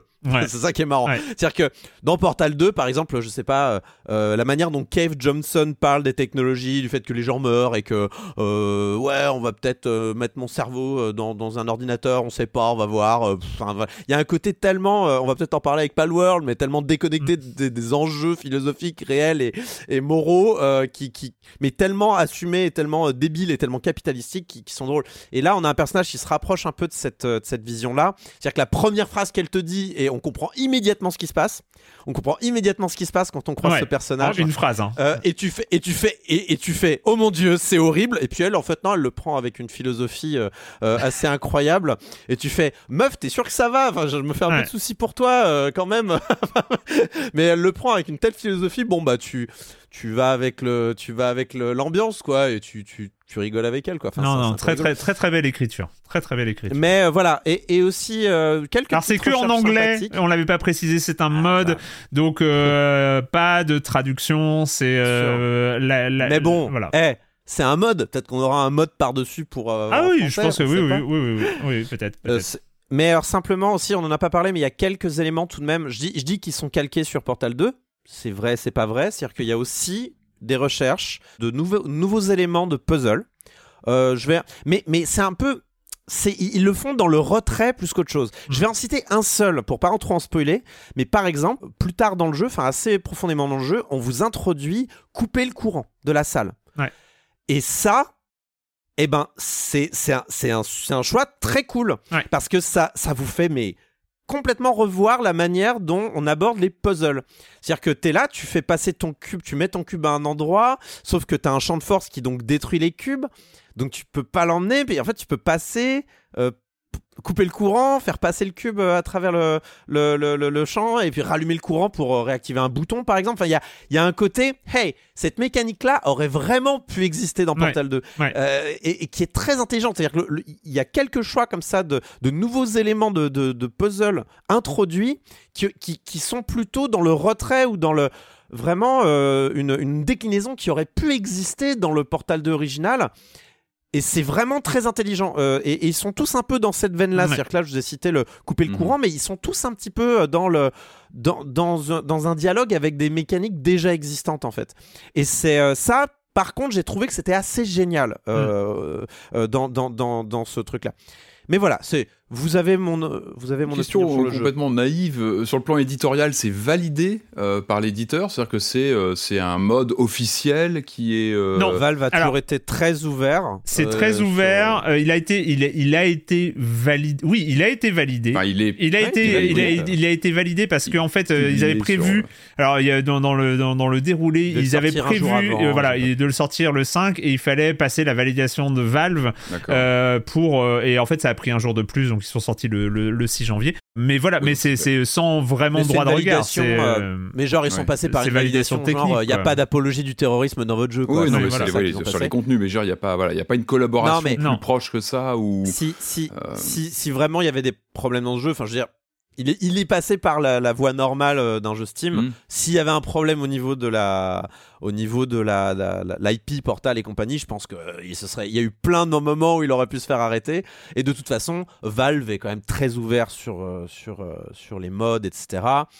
Portal 2, philosophiquement, quand même poussait les gens à créer leur propre niveau. Hein, on rappelle avec j'ai oublié le nom que ça portait, mais Chamber Initiative, je sais plus quoi là, qui était l'outil pour faire des niveaux. Ah bah c'est ce qui a aussi poussé, c'est ce qui a poussé le jeu aussi, bien sûr. De toute façon, il y a des boîtes qui poussent à la création de fans. C'est le cas de Valve, c'est le cas de Sega. Il y a des boîtes qui ne veulent pas en entendre parler pour d'autres raisons. C'est le cas de Nintendo. Valve fait très clairement partie du premier groupe, et je pense que ça leur fait plaisir. Ils n'ont pas à faire un Portal 3 comme ça. C'est pas mal, ça leur économise du boulot. Donc on rappelle, c'est en 2 clics, hein, c'est sur Steam du coup en 2 clics. Tout à fait. Si une page en elle-même, hein. C'est encore plus simple qu'un mode. C'est vraiment, c'est vraiment une entrée à part alors. Ouais, c'est un peu étonnant. Je sais pas trop comment ça marche. Ça c'est peut-être une différenciation par rapport à un mode qu'on doit aller activer, etc. Bah, c'est un standalone. En fait, il est standalone. Il faut avoir Portal 2, mais on n'est pas obligé de réinstaller Portal 2 pour le faire tourner. Mais voilà, vous n'avez aucun risque à lancer ce jeu-là. Hein. Allez-y, si vous avez aimé Portal 2. Si deux, trois remarques 2, en plus. Bon, moi, j'ai vraiment trouvé. Alors, la différence. Autant j'ai fait, je sais pas, un nombre incalculable de fois pour le premier Portal que j'ai fait quand même. Je l'ai pas speedrunné, hein, mais. J'avais posé la question. Non, j'ai pas speedrunné Portal, mais par contre, je l'ai fait. J'ai fini, enfin il se finit en 2 heures quand on connaît, mais j'ai fini un certain nombre de fois, on va dire. Autant Portal 2, j'ai fait qu'une fois, qui est plus long d'ailleurs et tout ça. Et donc en fait, Portal 2 pour moi ça remontait à 2011, donc ça avait un certain bout de temps. Donc autant j'ai reconnu l'intro et tout ça parce qu'elle est marquante et on sait que c'est la référence est là, mais j'avais pas. Et puis et par exemple sur les liquides les gels, donc ça m'a tilté. Ah mais oui, il y avait ça. Enfin voilà, c'est vraiment il y a un côté Madeleine presque de Portal Revolution, où tu joues à des nouvelles salles. retrouve ses marques un peu. Ouais, on retrouve ses marques un peu. Et ah oui, c'était ça Portal 2. Enfin, c'est marrant. Moi, j'avais pas du tout le même. En fait, le côté où on retrouve Portal 2, moi, m'a pas gêné. C'était plus une sorte de rappel. Ah oui, il y avait ça. Mais oui, on pouvait faire ça. Mais oui, je me rappelle. Il y avait ce genre de choses qui étaient possibles. Et donc du coup moi c'était revenir à l'ambiance comme ça auquel je n'avais pas joué depuis presque 15 ans, mais avec des choses totalement inédites, et franchement je trouve que le boulot, et on n'a pas parlé aussi de la mise à jour entre guillemets graphique, enfin vraiment ils ont fait un boulot en termes de décor et de tout comme ça, enfin que ce soit une équipe d'amateurs, c'est assez impressionnant quand même, ils ont vraiment vachement bien bossé, en tout cas tu l'as dit, c'est disponible, ils ont une page sur Steam, Portal Revolution. Il faut avoir la licence Portal 2 sur son compte, mais il est très très simple à installer et ça crée une icône sur son bureau, tout va bien, ça se lance en deux. Non, on recommande, hein, c'est gratuit, il n'y a pas de risque et en plus vous soutenez le travail quand même de gens passionnés, c'est quand même chouette. Portal Révolution, allez, avant de continuer, c'est le moment tant attendu de la chronique Jeux de société de Jérémie Kletzkine. Salut Jérémie. Salut Erwan, alors je vais faire vite sur le préambule parce que c'est un gros jeu dont on va parler aujourd'hui. Enfin parfois comme dans ce cas, je regrette a posteriori d'avoir utilisé le mot de gros jeu parce que oui, il a l'air bien compliqué, il y a pas mal de règles, il y a beaucoup de matériel, ça occupe bien l'espace sur la table, mais franchement il y a beaucoup de gens qui peuvent jouer à ce jeu. Moi d'une semaine à l'autre j'ai expliqué à des nouveaux joueurs et je me suis rendu compte qu'au bout d'un moment, en un quart d'heure on peut expliquer des règles alors que la première fois ça nous avait pris presque une heure, oui. Bon, en tout cas, le jeu, lui, il s'appelle Humanity et on est sur Titan et on va construire une base pour préparer l'arrivée de scientifiques. Humanity, c'est un programme qui s'étale sur 3 ans et on va préparer des bases qui vont permettre d'accueillir des civils venant de la Terre. Et là, les amis, le jeu, il est beau, mais alors beau de chez beau. Déjà, quand on ouvre la boîte, on a l'impression qu'on a reçu une version collector parce que les règles, c'est un livre relié à couverture rigide. Et à la fin des règles, on a un artbook avec des contenus narratifs, avec un lore, c'est complètement inattendu et il nous donne des petites boîtes de rangement pour bien classer tout le matériel. Enfin, c'est hyper classe. Le grand plateau circulaire au centre de la table représente une station spatiale qui fournit du matériel à tous les joueurs. Chaque joueur devant lui va développer son propre camp de base qui va être composé de modules qui vont permettre de stocker des ressources ou générer des actions. On commence la partie avec 2 astronautes dans notre base et un 3e qui va tourner autour de la station spatiale. Et ils vont faire des allers-retours. Le cœur de la mécanique du jeu, c'est de bien timer ces allers-retours. Les astronautes qui sont dans notre base pourront effectuer un certain nombre d'actions, activer les modules et stocker des ressources, mais on pourra aussi les envoyer sur la station spatiale pour aller chercher des modules et aussi pour effectuer des expériences scientifiques. Les modules étant disposés en cercle autour de la station spatiale, il y a un espèce de grand bras mécanique qui va tourner dans le sens des aiguilles d'une montre, et à chaque fois qu'il va passer devant un astronaute qui a été positionné devant la station, il va le libérer. Cet astronaute va pouvoir retourner à sa base. Et donc les modules qui sont près du bras, ils sont plus intéressants parce qu'ils vont pouvoir,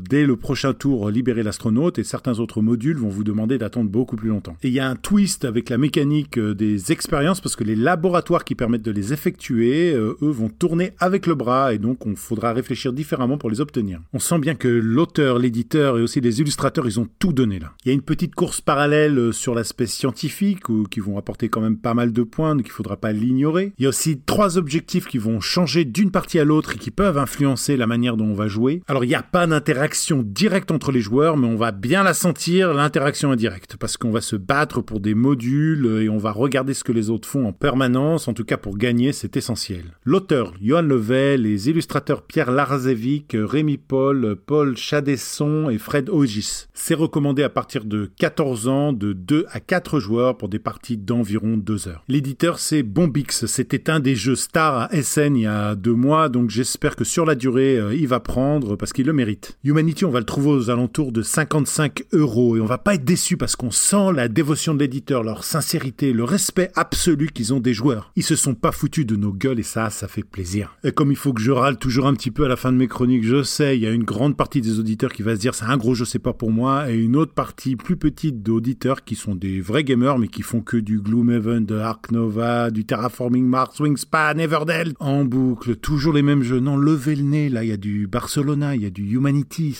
vous allez adorer. En fait, ce qui va décevoir le plus, ce sont pas les jeux, ce sont les joueurs. Bye bye. Bye bye Jérémie, à la semaine prochaine, gros jeu. Moi je fais partie de la première catégorie. Peut-être les trop gros jeux comme ça, ça me fait un peu peur. Même si j'ai Wingspan à la maison. En tout cas, en termes de matos, ça fait envie ce Humanity. Puis on te retrouve la semaine prochaine. Et puis je rappelle que toutes tes chroniques sont disponibles sur le flux de podcast Silence on joue, la chronique jeux de société. Vous pouvez vous abonner dans toutes vos applis de podcast.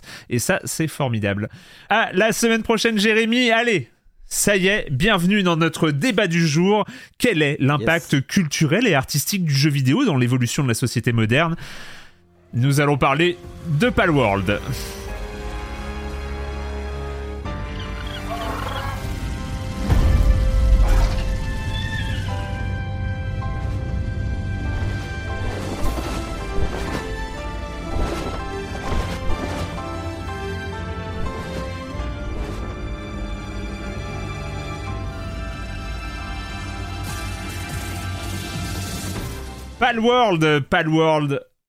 Palworld, 6 millions, en tout cas annoncé, 6 millions de ventes. 6 millions, en 4 jours de jeux vendus en 6 jours, en moins de 6 jours. 8 millions en moins de 6 jours. Faut le vertige. Hein. C'est marrant parce que dans les jeux attendus, cher Corentin, oh là là, Pokémon avec des flingues, comment je vais y jouer, T'as vu comment j'ai dit que ça allait être, qu'il allait le surveiller celui-là ? Incroyable. Les attentes 2024 de Corentin, Palworld était là. Il était sans doute attendu par un peu plus que toi, semble-t-il. En vrai, ça fait un moment qu'ils font qu'ils font mine de rien de la com autour. Ils ont fait quoi, du teasing Et puis Game Pass. Ça fait 3 ans qu'on a des trailers qu'on regarde. Ça fait 3 ans que ça existe. Avec des Pokémon-like et des machine guns, tu vois. Enfin, c'est un peu les images de présentation qui donnent une identité visuelle, en tout cas directe du jeu. On commence. C'est hors Game Pass, on est bien d'accord. Ce sont des ventes Steam c'est 8 millions. Only. C'est du c'est uniquement Steam de la vente plus Game Pass. Il est vendu combien juste pour resituer alors le 8 millions là, c'est Steam Only et ça compte pas les ventes Xbox. Ouais, donc c'est hors et Xbox, 30€ par 30€. D'accord. Ah oui, donc ça donne déjà une idée un petit peu du OK. C'est même pas un free-to-play. Il n'y a pas de microtransactions dans le jeu. Ouais, c'est 30 balles. Okay, Pocket Pair, le studio Pocket Pair, studio japonais, et une personne dont nous allons parler, Takuro Mizobe, le patron de Pocket Pair, qui lui aussi a communiqué, a parlé de son jeu. Jeu qui a déclenché énormément de débats. On va en parler aussi peut-être un peu plus rapidement. En tout cas, on commence le jeu. C'est un jeu de survie dans un monde de Pokémon. On arrive, on est à Walp, et puis il va falloir créer sa base, couper du bois, aller chercher de la bière, couper du bois. Ah, ça serait bien si on pouvait aller chercher une petite bière. Couper du bois, taper de la bière, couper du bois, taper de la pierre et capturer des Pokémon. Enfin non, pas des Pokémon, des pales. On va dire Pokémon. À un moment, il va falloir. Et puis voilà, on arrive dans cet univers. En fait, on arrive dans Zelda Breath of the Wild. On coupe du bois et puis on construit une base de survie et puis on capture des Pokémon. Voilà, multi-référence. Multi-inspiration assumée de bout en bout par le studio Pocket Pair, donc studio japonais qui avait déjà sorti un jeu Craftopia, donc là aussi mode jeu de survie. Donc on est vraiment, ils sont sur la lignée de jeux très inspirés par d'autres productions. Je te laisse la parole, Corentin. Qu'est-ce que Palworld ? Ils sont où les guns, Erwan ? Moi j'ai pas vu de guns encore. Ils sont loin les guns, hein.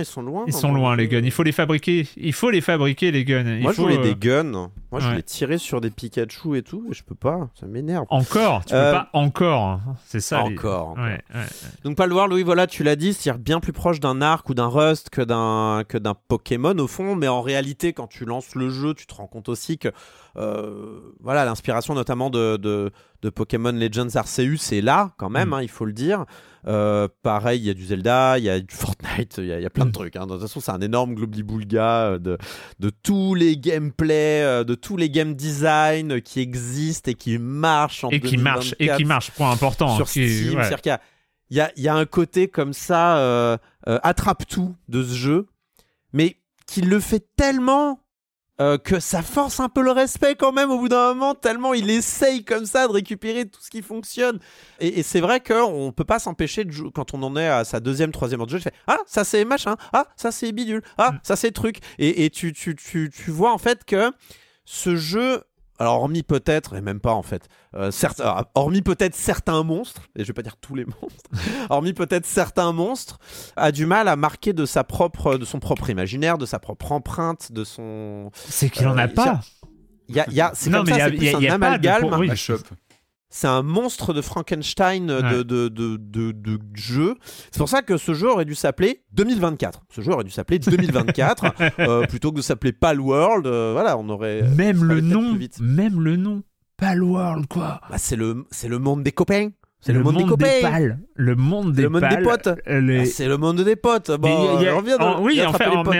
En fait, ce qui impressionne quand même, c'est le... Enfin, c'est l'espèce de truc totalement assumé de bout en bout, une sorte de... Je sais pas si on peut appeler ça du cynisme ou un truc comme ça. Je vais t'avouer. c'est un jeu d'études de marché, quoi. C'est vraiment un jeu d'école de commerce. C'est vraiment un jeu d'école de commerce. Mais qu'est-ce qui marche ? Mais oui, bah, non, ouais, je sais même pas. Allons-y, quoi. Parce que le mec en interview, il dit « Ah mais moi je voulais faire un jeu que les gens voulaient jouer. » Enfin tu vois, il y a aussi comme ça une volonté de faire plaisir aux copains. Et Palworld, c'est... Non, enfin pas aux copains, il voulait évidemment... Enfin le mec, c'est pas une charité, il est là pour gagner de l'argent au bout d'un moment. Il est là dès le début pour gagner de l'argent. Enfin c'est là où c'est là où on suppute, mais bon. Non mais d'accord Erwan, mais s'il était aussi cynique que ça et s'il avait fait une étude de marché, il aurait fait un free-to-play avec de lootbox. Il a pas fait ça en attendant. Il a fait un jeu à 30 balles dans le Game Pass. Donc oui, je suis d'accord avec toi c'est un jeu étude de marché, mais bizarrement pas jusqu'au bout. Du coup, je sais pas comment juger ce jeu. Ouais, c'est très étrange. Parce que c'est très étrange et c'est un jeu que j'aurais adoré. Moi, à la base, si j'étais aussi excité d'y jouer, c'est parce que je m'attendais à un shitpost pas possible, à un nanar. Je m'attendais à un nanar incroyable ou qui était mauvais, mais qui était tellement what the fuck qu'on allait bien rigoler et ça aurait été déjà pas mal, tu vois. Et si c'était sur le Game Pass, bah c'était pas grave, j'aurais pas dépensé d'argent pour bien rigoler, tu vois ce que je veux dire. Sauf qu'en fait, tu lances le jeu et tu te rends compte que bah oui, le mec il a quand même pris plein de game design à droite et à gauche, il a pris plein de recettes qui fonctionnent, enfin le mec est pas tout seul, hein, c'est un studio, mais ils ont une quarantaine de personnes qui ont bossé dessus. Voilà. Ils et elles ont pris plein de gameplay qui fonctionnent, les ont mis ensemble, se sont arrangés pour les faire fonctionner aussi, et c'est du travail de faire ça, il faut reconnaître. Et ça fonctionne un peu quand même. Ça fonctionne un petit peu quand même, c'est-à-dire que bah, c'est pas désagréable d'aller dans ce monde et de taper des poules. Voilà, je le dis, c'est Zelda, on peut pas le faire dans Zelda, sinon on se fait péta par les poules. Là, on peut tabasser une poule, récupérer dans une Pokéball, aller récupérer des matériaux, faire une maison, faire une base, et en fait, ben... c'est des trucs qu'on sait que ça fonctionne. Et ça fonctionne de base, parce qu'il y a un minimum d'amusement garanti avec tout ce qu'il y a, avec tous les gameplays qui ont été pris, qui fonctionnent. Et on remplit comme ça des jauges. Et il y a un côté même un peu cookie clicker finalement, parce qu'en fait, les tâches, elles ont différents... on doit rester appuyé sur une tâche pour pouvoir l'accomplir, et certaines tâches demandent énormément de temps. Et en fait, il faut envoyer les Pokémon... faire le boulot à ta place, donc faut aller attraper des Pokéballs. Et nouvelle inspiration qui n'a pas encore été citée, parce que alors on cite du Breath of the Wild, du Pokémon, du Fortnite, de tout ça, de l'arc survival truc là, et enfin de tous ces jeux de survie, Valheim évidemment, et ce genre de choses, plus Factorio, enfin plus le côté tu vas créer dans ton camp, tu vas automatiser la prod. Tu vas avec tes petits esclaves Pokémon qui ont des capacités, qui vont faire des tâches automatiquement s'il y a des tâches compatibles avec leurs capacités, et donc comme ça tu vas pouvoir créer une sorte d'écosystème qui fonctionne façon Factorio. Mais je me faisais la remarque quand on jouait ensemble en stream. Vous pouvez aller voir d'ailleurs à quoi ça ressemble. On a joué en stream sur la chaîne de Silence On Joue. Le fait d'avoir des Pokémon comme ça, donc qui ont des capacités extérieures au combat, qui soient compatibles justement avec des chaînes de production différentes, enfin que ce soit création d'objets, génération de ressources, ouais, exploitation de rochers ou de bois ou ce genre de choses, cuisine. En fait, mais ça, c'est un peu nouveau, je trouve. Enfin, il y a une réflexion intéressante pour articuler Pokémon avec, en effet, un jeu de survie et de production comme ça.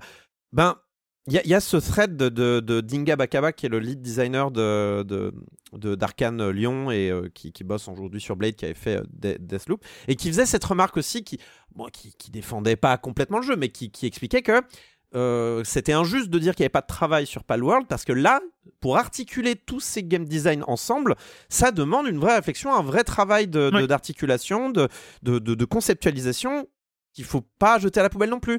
Il y a du boulot sur Palworld. Juste, évidemment, Palworld a la gueule d'un asset flip. Donc asset flip, c'est ce terme qui veut dire que tu prends les assets gratuits de l'Unreal Engine ou de l'Unreal Engine ou de l'Unity Store, et tu les balances pour faire un jeu attrape-pognon, et tu t'occupes plus du jeu et tu te barres. Mais ce jeu a la tête d'un asset flip, mais il y a une réflexion game design quand même derrière. Et que je reconnais fonctionne, quoi. J'ai envie d'y retourner là, j'ai envie de rejouer à Palworld, mais je sais que c'est de la merde, et c'est des choses, et développe.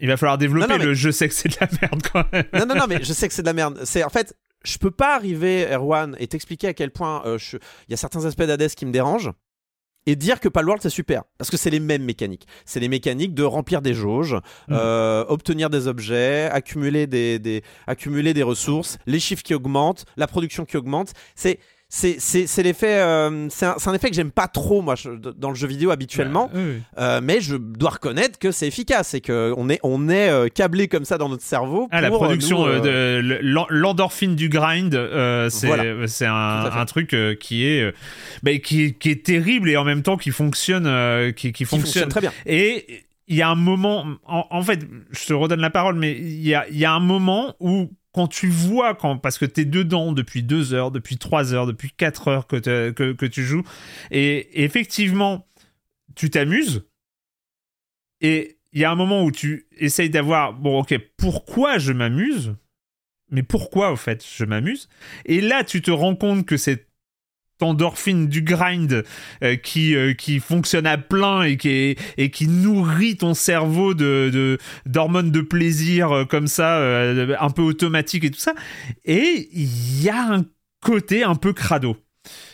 Je sais pas comment le dire. Je sais pas. C'est de la junk food. C'est de la junk food du gaming. T'es content sur le moment et c'est au-delà. Non, c'est au-delà du plaisir coupable. C'est un côté involontaire presque, enfin un truc où c'est pas j'arrive pas à trouver les mots, mais pour moi c'est de la junk food, c'est-à-dire que t'es attiré comme une mouche et attiré par une lampe parce qu'il y a plein de sucre dedans, plein de sel, plein il y a du gras, donc c'est bon sous la dent, mais après tu regrettes et après tu regrettes un peu, mais enfin, tu regrettes un peu, mais voilà. Enfin, il y a pas de mal. On joue aux jeux vidéo. Enfin, je veux dire, je ne jette la pierre à personne qui accroche à ce jeu. Honnêtement, c'est compréhensible. J'ai une très courte expérience. Hein. J'ai lancé hier soir parce que je savais qu'on en parlait. Donc, j'ai allumé ma Xbox Series X. Je l'ai téléchargée. J'ai lancé.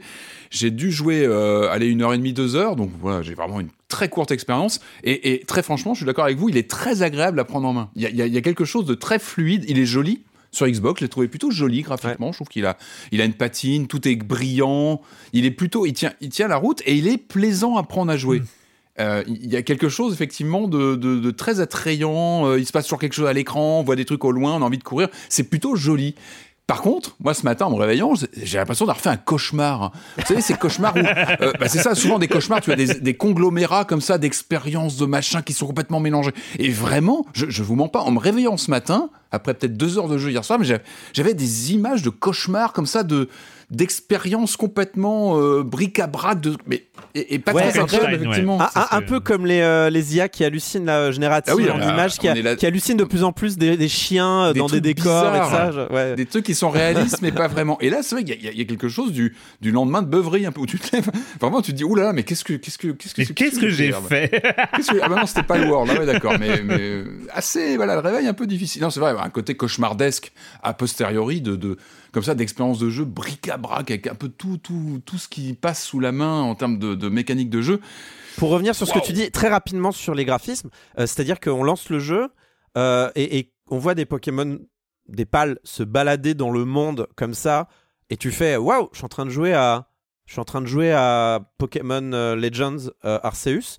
Sauf que les textures sont pas affreuses, il y a pas de l'aliasing de bâtard, le jeu tourne pas à 20-25 FPS. Enfin, et il y a un côté genre putain, ça c'est du bien d'avoir un Pokémon. Il y a une physique correcte, il y a un petit côté ragdoll quand tu tombes et tout ça, il y a un petit bien sûr. Mais drôle. Mais après, au-delà de cet aspect, c'est propre et c'est... enfin quoi, ça fait du bien. Il y a un côté aussi un peu impersonnel, le jeu quand même. Bah ouais, c'est des plaines un peu impersonnelles, le ciel est bleu, la colline est verte, il y a des cailloux, l'eau est bleue, voilà. Bon, c'est pas le jeu à la direction artistique la plus incroyable que vous verrez cette année, loin de là quoi. Il faut quand même le noter, c'est impersonnel et c'est dommage. Ce qui m'a étonné en le lançant, c'est que je me suis dit comment il a pu arriver sur le Game Pass, parce que j'imagine que pour arriver sur le Game Pass, tu dois avoir des tas de comment dire, de vérification. C'est pas anodin, c'est quand même la locomotive Microsoft. Non, mais Microsoft, je pense que justement ce côté recette assumé de générateur de ce que veulent. Enfin, on parlait des IA génératives. En fait, le truc, c'est pas du tout. Alors, il y a un débat sur le fait que parce que le patron avait posté il y a quelques années des générations de Pokémon sur Midjourney et etc. Il y a pas besoin d'IA générative pour faire Palworld, mais il y a un côté presque comme ça dans où c'est si un jour les IA génératives sont capables de créer des jeux vidéo à partir de prompts, on aura des trucs comme Palworld. C'est pas possible aujourd'hui, mais c'est un truc où il y a, en fait, c'est un jeu dont le cahier des charges, dont la Bible est un prompt. C'est un jeu de survie avec des Pokémon qui intègrent des éléments d'automatisation d'usine et qui rappellent des Genshin Impact et Breath of the Wild sur l'interface graphique. Et c'est un jeu à prompt. En fait, il a été... Alors, il est développé par des humains, ça, j'ai pas aucun doute là-dessus. Mais il y a un truc comme ça de... je sais pas, t'as pas l'air d'être totalement d'accord, Corentin, mais juste pour terminer... C'est encore une fois sur ce que ça fait d'y jouer. Il y a un truc où on se sent bizarre quand même, parce que avoir un jeu qui ne fait que stimuler comme ça des zones de plaisir de jeu, il ne fait que ça et il ne cherche pas à aller plus. Il n'y a rien d'autre. C'est un jeu pour le jeu. En fait, il tourne en boucle sur lui-même et en fait, il n'amène rien d'autre. Il n'amène pas de lore, rien. Il n'amène pas d'idée d'univers, il n'amène pas de... même le sentiment d'exploration, on est sur un open world qui est quand même grand, même ça, c'est pas intéressant en fait, parce que les trucs à l'horizon, ça n'appelle rien en fait. Il y a juste cette map où il y a un brouillard, on voit pas toute la zone au début, et le seul truc c'est on sait que cette zone existe, on va y aller, etc. Mais il n'y a pas... En fait, tu n'en sors pas différent de quand t'as commencé à jouer, en fait. Ça t'apporte rien, en fait. Il n'y a rien. J'aimerais juste répondre sur l'aspect prompt. Ce que tu es en train de décrire, Erwan, s'appelle un elevator pitch. Et ça existe pour tous les jeux vidéo. Pas à ce point-là. Enfin, si, sans doute, ça existe sans doute à ce point-là. C'est pas le premier à le faire, et c'est le premier, en tout cas, qui, à ma connaissance, qui arrive à des niveaux comme ça de succès populaire. Je trouve que c'est. Mais par exemple, je pense qu'on peut réduire beaucoup de jeux à un prompt, et c'est pas un problème. C'est même plutôt sain pour un jeu d'être réductible à un prompt, parce que c'est comme ça que tu vends des jeux. Quand tu dis oui, alors j'aimerais je sais pas un roguelike mais dans un Metroidvania avec du pixel art, bah hop, on a Dead Cells. Non mais c'est vrai, Tu vois ce que je veux dire ? La différence, c'est que cette catchphrase, cette phrase clé qui va vendre le jeu, elle est généralement faite a posteriori. C'est-à-dire, on a une idée, on fait un jeu, etc. Non. Ah oui, ok, je vois ce que tu veux dire, mais... Alors, moi j'ai une question. Il y a un propos, normalement. À quel moment l'idée s'affine ? Oui, je comprends, mais il y a des jeux qui changent d'orientation en cours de développement et que le prompt, on va parler du prompt, ça existe. Mais peut-être t'as raison. Non mais je trouve que je les connais ces phrases clés qui sont censées accrocher les joueurs et accrocher aussi les financeurs. C'est important. Il faut accrocher les financeurs avant après la pré-production, il va falloir accrocher les financeurs pour trouver les financements pour lancer le jeu en prod, et après, une fois que le jeu est produit, il va falloir accrocher les joueurs. Donc il va falloir une phrase clé qui va sortir des références ou pas ou tout ça. Enfin, c'est évidemment. Et on les connaît. Là, dans cette idée de prompt, ça se rapproche de ça, mais sauf que pour moi, c'est pas un résumé du jeu, c'est tout le jeu. Alors la question, c'est comment expliquer cette performance fulgurante en millions d'exemplaires en quelques jours. Est-ce que c'est une date de sortie ? C'est le marketing, c'est l'effet d'entraînement. Est-ce que le multijoueur, mais c'est ma question parce que vous l'avez pratiqué en multi, est-ce que le multi amène une dimension aussi entre potes qui augmente considérablement Patrick, l'intérêt, ou... si les bons jeux se vendaient tous et si les mauvais jeux se vendaient pas, on serait sur Planète 2. Là, c'est Pokémon avec des guns. Ça a été de la survie. Non, je sais, mais ça a été marketé Pokémon avec des guns depuis le début. Assumé, quoi. Complètement assumé comme depuis le début.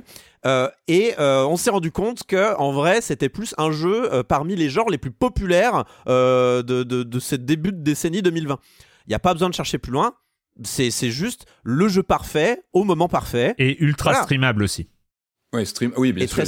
T'as raison, bien sûr. Ultra streamable. D'ailleurs, quand on streamait ensemble Erwan, je voyais sur ma barre de favoris beaucoup de gens sur Palworld aussi. C'est vrai. Et pourquoi il est très streamable ? Juste pour comprendre, c'est quoi ? Parce que c'est comique, c'est drôle. Il y a de l'imprévu. C'est de la mécanique. C'est pure mécanique de jeu. Donc et ça permet aux gens de parler. Ça permet du multi. Donc tu as des très gros streamers qui streament avec d'autres très gros streamers, et donc forcément. Ça crée en France t'as tout le top 10 du stream jeu vidéo français qui a joué à Palworld.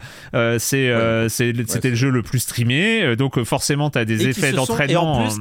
Et en plus, qui se sont pas amusés. C'est-à-dire que ces gens-là ont joué, ont montré des moments rigolos, et ça a donné envie aussi envie aux gens. Et cette génération d'endorphines fonctionne.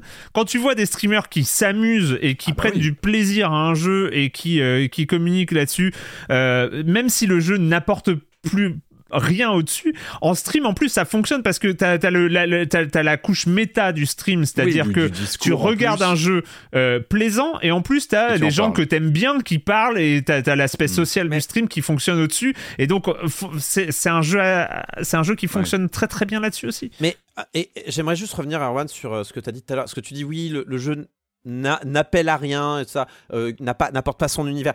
Il y a un point, par contre, je pense qu'il est important qu'on rappelle, c'est un jeu en early access. C'est-à-dire que c'est un jeu qui est appelé et qui est amené à évoluer, qui peut-être nous montre présentement un proof of concept, en fait.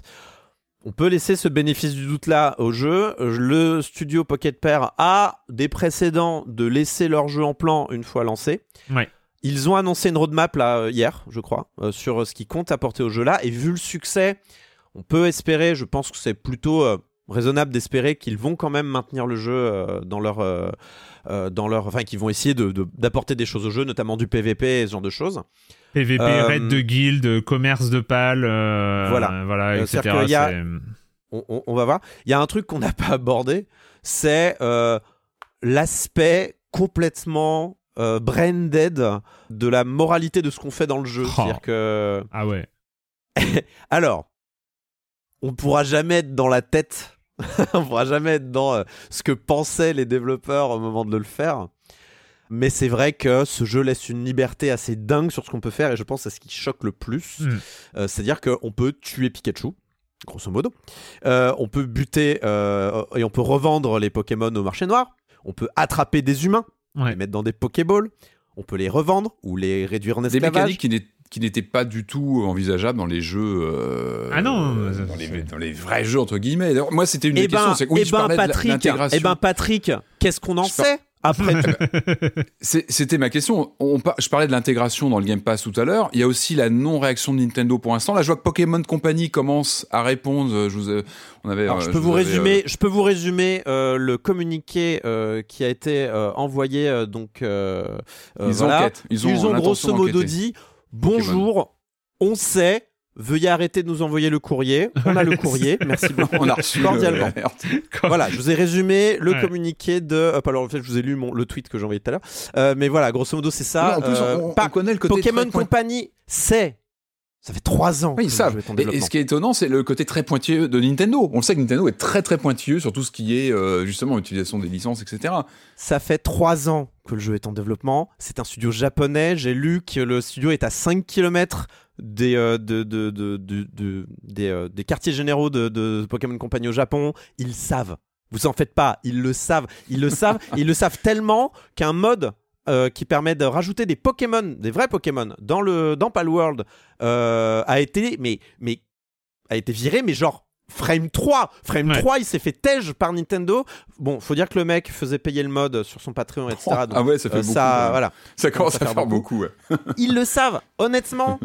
Je crois pas vraiment à un procès, jamais en fait. Non. Je pense que le plus loin que ça pourrait aller, c'est si un Pokémon est un peu trop proche. Pardon, vous voyez à quel point on est matrixé. Si un PAL est un peu trop proche d'un Pokémon, éventuellement il va être retiré du jeu dans une mise à jour pour être retravaillé ou je sais pas quoi.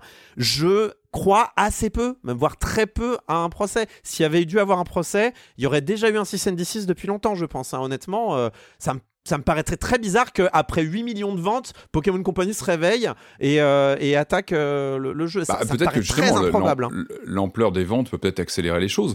Est-ce que ça peut créer un précédent aussi, ce titre ? Justement, qui surfe comme ça sur des tendances, sur une crête, comme tu disais, c'est la crête de début 2024. Ça, c'est horrible. Ce que tu viens de dire, c'est oui, parce que le truc, c'est que moi, je persiste à trouver...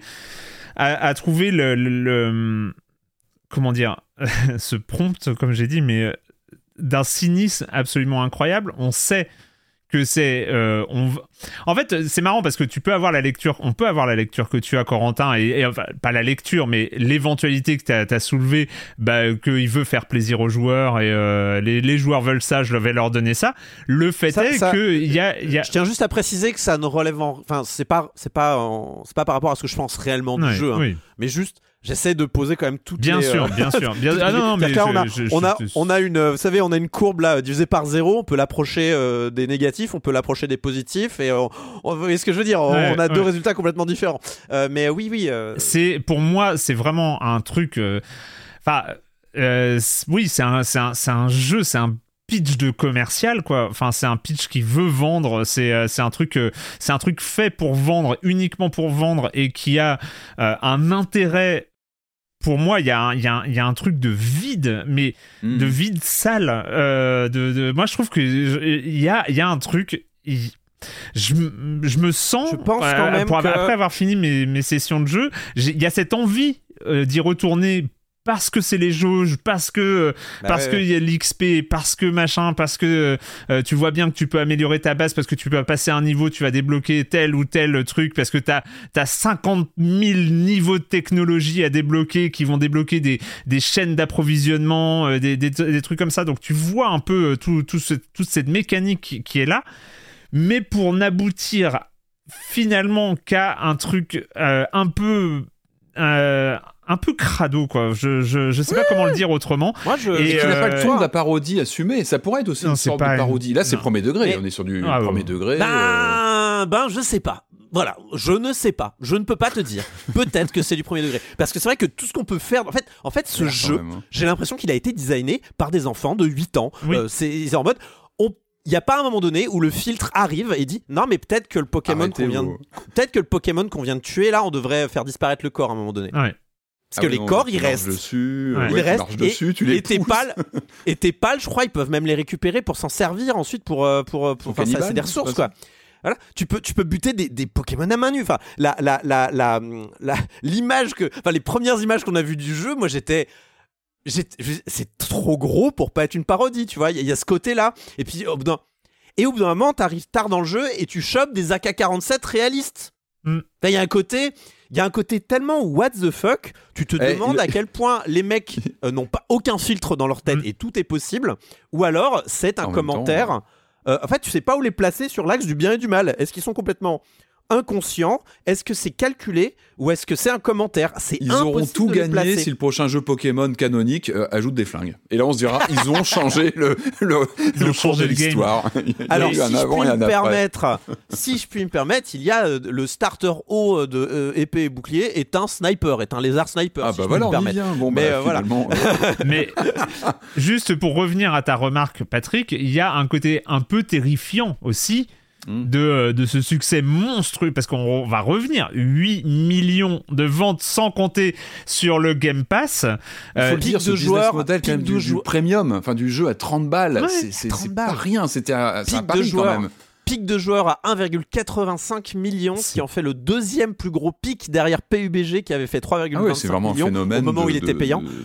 Et là, ce qui est terrifiant là-dedans, c'est qu'est-ce que ça va générer après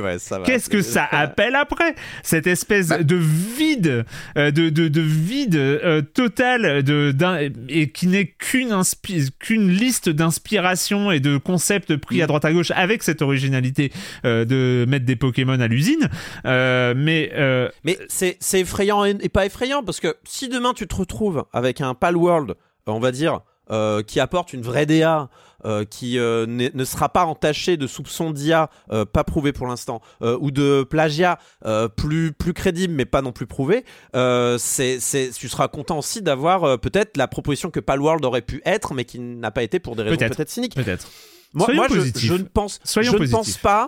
ne pense pas que plus de jeux soit une mauvaise nouvelle, quel que soit le type de jeu. Peut-être qu'on aura une excellente proposition, comme on a eu d'ailleurs d'autres propositions d'ersatz de Pokémon par le passé. On a eu Cassette Beats, on a eu Temtem. C'est des jeux qui existent et qui sont aussi des alternatives un peu plus peut-être ou un peu moins cyniques, quoi. On a peu de recul, hein. On est dans la semaine de lancement, c'est le phénomène. Il faudra voir aussi sur la durée aussi. Il faudra voir ce que le jeu, est-ce qu'il retient ses joueurs, est-ce qu'il continue à grossir, est-ce qu'il va arriver à un plateau de verre et ça va retomber. Ouais.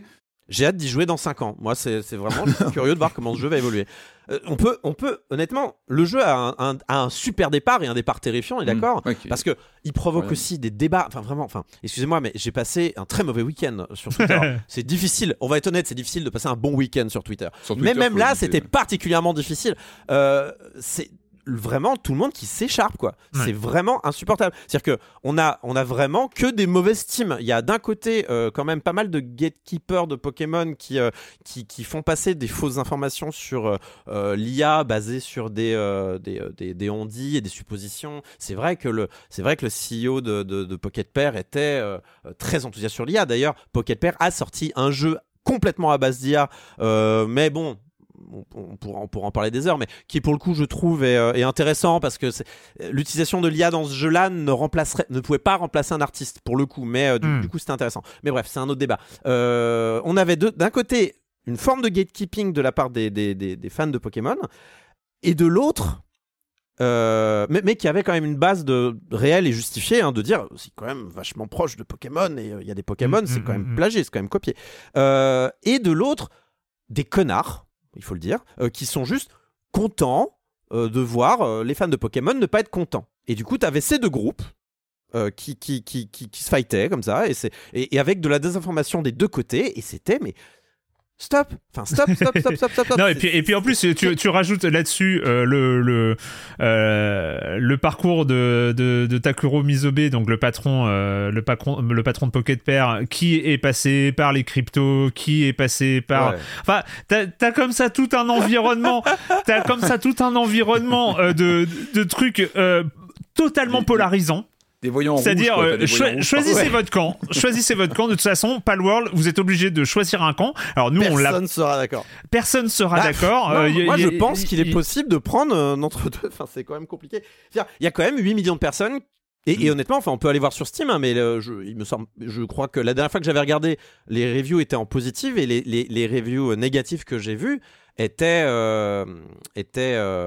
surtout sur des problèmes techniques. Après, le simple fait c'est biaisé comme argument, parce que le simple fait d'acheter le jeu prouve que tu n'as pas trop de problèmes. C'est-à-dire que tu n'as pas trop de problèmes, ou alors tu n'as pas conscience des problèmes soulevés par des communautés autour de Palworld. Donc c'est un argument qui est biaisé, mais il y a quand même 8 millions de gens. Une majorité de ces gens-là prennent un certain plaisir. Et le fait ne culpabilisez pas les gens de passer du bon temps sur ce jeu-là, je pense, à mon sens. Ne culpabilisez pas non plus les gens d'en avoir quelque chose à foutre, s'il vous plaît. C'est-à-dire que les gens qui râlent sur Palworld le font, a priori, pour des raisons quand même vertueuses. C'est-à-dire qu'on ne veut pas d'IA dans notre industrie. Le plagiat, c'est pas bien, surtout après la vidéo de Edge Bomber Guy qui est sortie il y a quelques mois. C'est des bonnes raisons, tout ça. C'est des bonnes raisons. Mais faites attention de ne pas rentrer non plus dans des débats. Non, mais je pense qu'il y a une manière, et c'est pour ça que le passé NFT, les IA génératives qui n'ont pas aidé, c'est pas prouvé du tout, et je pense qu'ils n'ont pas besoin d'IA générative pour copier les Pokémon, etc. Ça, c'est sûr. Mais... y a plein... En fait, je trouve que Palworld pose des questions. Moi, il me terrifie plus qu'il m'emballe. C'est pour l'avenir et tout ça. Et pour, en fait, il y a ce côté, tout le côté crado du free-to-play qui débarque dans les jeux payants. Sans être du fou. Voilà, sans des jeux à 30 balles. Mais Encore une fois, il est ultra polarisant. Je pense qu'il pose des questions. Il pose des questions et il y a manière à en parler sereinement, etc. Et effectivement, il pose plein de questions. Et effectivement, tu as raison. Il ne faut pas culpabiliser les gens qui s'éclatent dans un truc comme Palworld. Et il faut effectivement, encore une fois, comprendre tout à fait les gens qui s'inquiètent et qui trouvent ça vraiment pourri. Oui. Et je trouve vraiment le plus injuste, c'est les... Parce qu'en fait, il faut bien comprendre aussi quelque chose, c'est que Palworld démontre un truc qui a été dit d'ailleurs... Alors, Asmongold, le streamer Asmongold spécialisé sur WoW a sorti une dinguerie cette nuit, l'avis des artistes ne compte pas, on s'en fout de votre avis. Enfin, il l'a pas dit exactement comme ça, mais enfin vraiment, il a sorti une tech désastreuse. Mais je comprends d'où il vient. Voilà, je comprends ce qu'il a voulu exprimer de manière extrêmement nulle à chier. Mais ce qu'il a voulu exprimer, grosso modo, c'est qu'il y a dans le jeu vidéo, il y a les gens qui s'inquiètent de d'où on va, qui s'inquiètent de comment vont les artistes. On parle toutes les semaines des gens qui se font virer dans Silence On Joue. La grande majorité, l'immense majorité des gens, malheureusement, s'en fichent. Et Palworld démontre que toutes les inquiétudes qu'on a sur l'industrie et où on se dirige aujourd'hui ne touche pas les gens, ne touche pas le grand public et montre bien que nos inquiétudes sont légitimes par ailleurs. Ce qui est aussi, tu as raison, montre aussi que les inquiétudes sont légitimes. C'est ça. Voilà. Mais ça montre aussi que débattre des heures et des heures sur Twitter sert pas à tant de choses que ça. S'il fallait ça pour le montrer. Même sur Reddit, même sur des forums, c'est-à-dire que le simple fait de se renseigner sur le jeu vidéo et de comment sont faits nos jeux vidéo démontre déjà que vous êtes déjà des experts d'une certaine manière. Je sais pas si vous voyez ce que je veux dire. Faut surtout pas oublier ça quand on critique des décisions capitalistes, etc. Et que peut-être que le problème vient d'être cité dans la phrase que je viens de dire. Vous voyez ce que je veux dire? Du coup, voilà, il faut toujours regarder, il faut toujours dézoomer et avoir la big picture en tête dans l'intégralité de la situation. Et que malheureusement, les créations artistiques dans lesquelles on joue, et Erwan, tu le dis très souvent, vient d'une industrie qui a toujours été une industrie. Ouais. Hein, et que malheureusement, on va toujours être mené par le bout du nez comme ça, et le grand public sera toujours mené par le bout du nez par des décisions pécuniaires et financières. C'est important de lutter contre, c'est important de toujours le garder en tête aussi. Et de pas être bisounours sur le sujet, quoi. Tout à fait, Palworld, 30€, disponible sur Steam, disponible sur Game Pass. Juste pour vous préciser que les versions Game Pass PC étaient moins... en tout cas, peut-être que ça va s'équilibrer, ça va se rattraper, mais étaient moins avancées. Dans la roadmap qu'ils ont annoncée, en effet, ils ont dit qu'ils voulaient notamment rendre disponible le crossplay entre Steam et Game Pass, ce qui sous-entend quand même, au bout d'un moment, d'avoir des serveurs communs, sinon vous n'allez pas pouvoir jouer. Enfin, je ne sais pas trop. Mais en tout cas, à l'heure actuelle, la version Game Pass est un peu moindre que la version Steam qui, elle, permet notamment d'avoir des serveurs dédiés, de jouer jusqu'à 32 joueurs. Il me semble de pouvoir conserver sa progression d'un monde à l'autre. Bon, je vous laisse voir comment, de quoi il en retourne. C'est pas exactement les mêmes versions, il faut juste avoir ça en tête, quoi. Yes, Palworld, bah, il fallait de toute façon en parler. Jeu phénomène de ce début 2024 au moins. Voilà, bah écoutez, on va terminer. On a encore un petit jeu, enfin trois, mais bon, c'est pas grave. Trois en un dont il va falloir parler, mais comme d'habitude, s'il y a de la pub, c'est maintenant. Cool fact, a crocodile can't stick out its tongue. Also, you can get health insurance for a month or just under a year in some states. United Healthcare short-term insurance plans, underwritten by Golden Rule Insurance Company, offer flexible, budget-friendly coverage for you. Learn more at uh1.com. On va terminer, on va aller au tribunal. Après avoir fait le procès de Palworld, on va faire le procès de Phoenix Wright. Donc, c'est... Objection. Objection. On va parler évidemment de Apollo Justice Ace Attorney Trilogie. Mais avant ça, une toute petite, allez, c'est vraiment une seule question, mais il fallait faire un petit encart minute culturelle. Ça vient évidemment, comme d'habitude, du fil de discussion Minute Culturelle sur le serveur Discord de Silence On Joue. Tu devrais profiter pour poser plus de questions, Erwan, il n'y a pas Marius pour râler, donc il faut en profiter. Hein. Oui, mais là, j'ai pas eu le temps. Voilà, je trouve sur Palworld, il passe son temps sur Palworld. Il est accro à Palworld. Ouais, je suis totalement accro, là, j'ai passé niveau 14, ça va être trop fort. Le boss, c'est proposé par Aero, le boss The End dans Metal Gear Solid 3. Snake Eater est un boss assez mémorable. Ça, c'est un. Cependant, ce combat devait inclure à l'origine un élément qui fut retiré car jugé injouable lors des tests. Quel est cet élément ? C'était pas le temps réel par rapport à Asien, d'attendre vraiment très longtemps, vraiment très très très longtemps, obligatoirement pour qu'il meure et attendre qu'il meure ? Alors, c'est pas attendre qu'il meure, c'est attendre pour toute la sélection. En fait, le truc, c'est qu'il devait bien, très très bien se cacher. Genre, il devait être vraiment très très bien se cacher. En fait, Kojima, à la base, Kojima voulait que le combat contre The End prenne 2 semaines. Temps réel, 2 semaines pour les joueurs. J'avais lu cette histoire. 2 semaines de jeu. Peut-être qu'il faut rappeler pour pouvoir se battre The End. Peut-être rappeler The Eater le concept de The End. C'est un boss donc dans Metal Gear Solid 3 où donc c'est un vieux monsieur qui dort tout le temps parce que s'il se réveille en fait il va bientôt mourir de vieillesse et tout le monde le sait et du coup s'il se réveille il pourrait mourir de vieillesse et donc quand on a le boss contre The End il y a un moyen de le tuer, c'est d'attendre. C'est juste d'attendre qu'il meure de vieillesse. Et ça, c'est les petites idées de génie de Kojima. Et quand il veut, il peut avoir des vrais. Et donc là, il avait prévu qu'il fallait, 2 semaines de temps réel. Et alors, ce qui est fou dans cette histoire, donc la réponse, hein, tu l'avais bien trouvée. Hein, ce qui est fou, c'est que cette idée et cette volonté de Kojima a été jusqu'au prototype. Donc elle a été implémentée.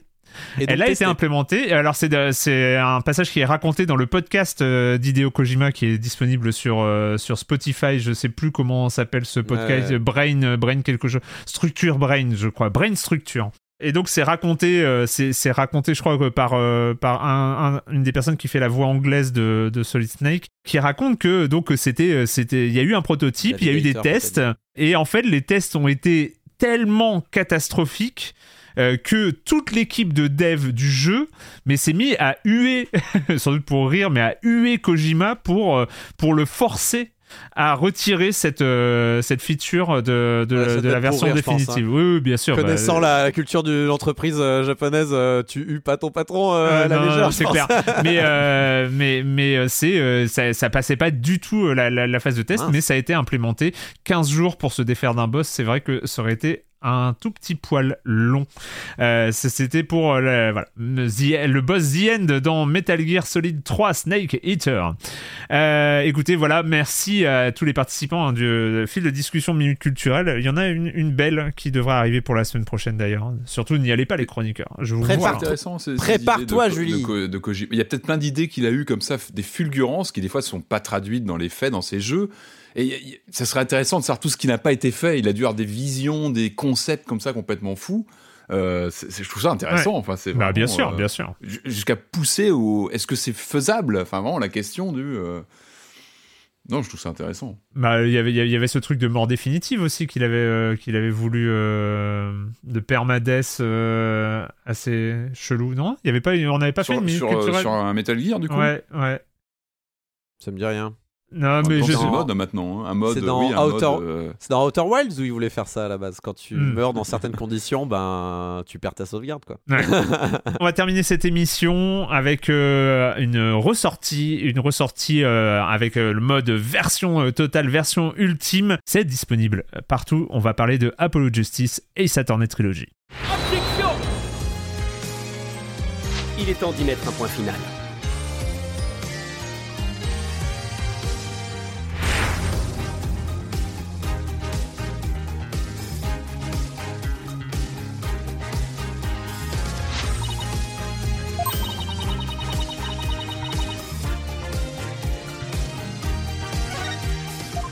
Apollo Justice Ace Attorney Trilogie, cette fois-ci Phoenix Wright n'est plus il est accusé, hein, ça commence comme ça je crois, toute cette histoire.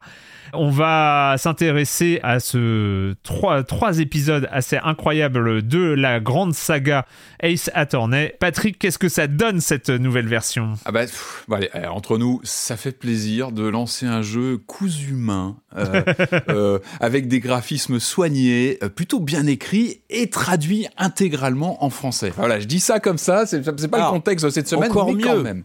Il y a quelques passages doublés. Il y a quelques passages doublés dans ces Phoenix Wright. Oui, en français. Ils sont intégralement doublés en français. Encore plus fort, il y a des chansons, elles sont chantées en français. Je suis désolé, mais moi j'étais choqué et heureux. Choqué, heureux, c'était super. Ça fait un bien fou. Pour la petite info d'ailleurs, juste le Apollo Justice donc était traduit en français à l'époque sur DS, mais les deux suivants ne sont jamais sortis en français. Voilà. C'est ça. Bah, maintenant, si. D'où l'importance. Et maintenant ils arrivent. Donc c'est loin d'être anodin. Je vais éviter de trop utiliser de superlatifs parce que j'adore cette série. J'adore la façon dont cette série chez Capcom. On en a déjà parlé, on traite régulièrement de ces jeux-là, mais la façon dont les histoires se racontent par ces phases à la fois en tribunal, les phases d'enquête qui se complémentent complètement, et je trouve que depuis les origines, depuis les tout premiers volets, je trouve qu'il y a une façon dans les Ace Attorney de raconter des histoires de façon interactive et en même temps très fragmentée parce qu'on est vraiment sur des grandes gestes comme ça de tribunal avec ces échanges musclés et c'est la grande force de Capcom, la capcomisation du tribunal. Je trouve ça génial, c'est que ils arrivent à transformer des grandes histoires comme ça de joutes en tribunal. Quasiment en jeu d'arcade avec les sons qui vont bien, etc. Donc ça fait toujours. Moi, je suis vraiment, je suis toujours très très fan de cette série. Et puis là, évidemment, on continue le grand chantier de ressortie de jeux. Alors. On a souvent pointé Capcom pour cette facilité à rééditer ses jeux, à exploiter son fonds de catalogue, mais j'ai envie de dire, mais tant mieux qu'ils le fassent. Et en plus, on est dans une configuration où ils ont tous les droits de le faire, parce que ils ressortent des jeux qui sont sur une plateforme où on peut plus acheter de jeux. Hein, ce sont les trois jeux. Donc on a Apollo Justice Ace Attorney de 2008 qui était sorti sur DS à l'origine. On a Dual Destinies et Spirit of Justice qui sont tous les deux sortis sur 3DS. Donc ce sont des machines où on peut plus acheter les jeux. En démat, c'est compliqué, ils sont introuvables en version physique ou alors très très chers.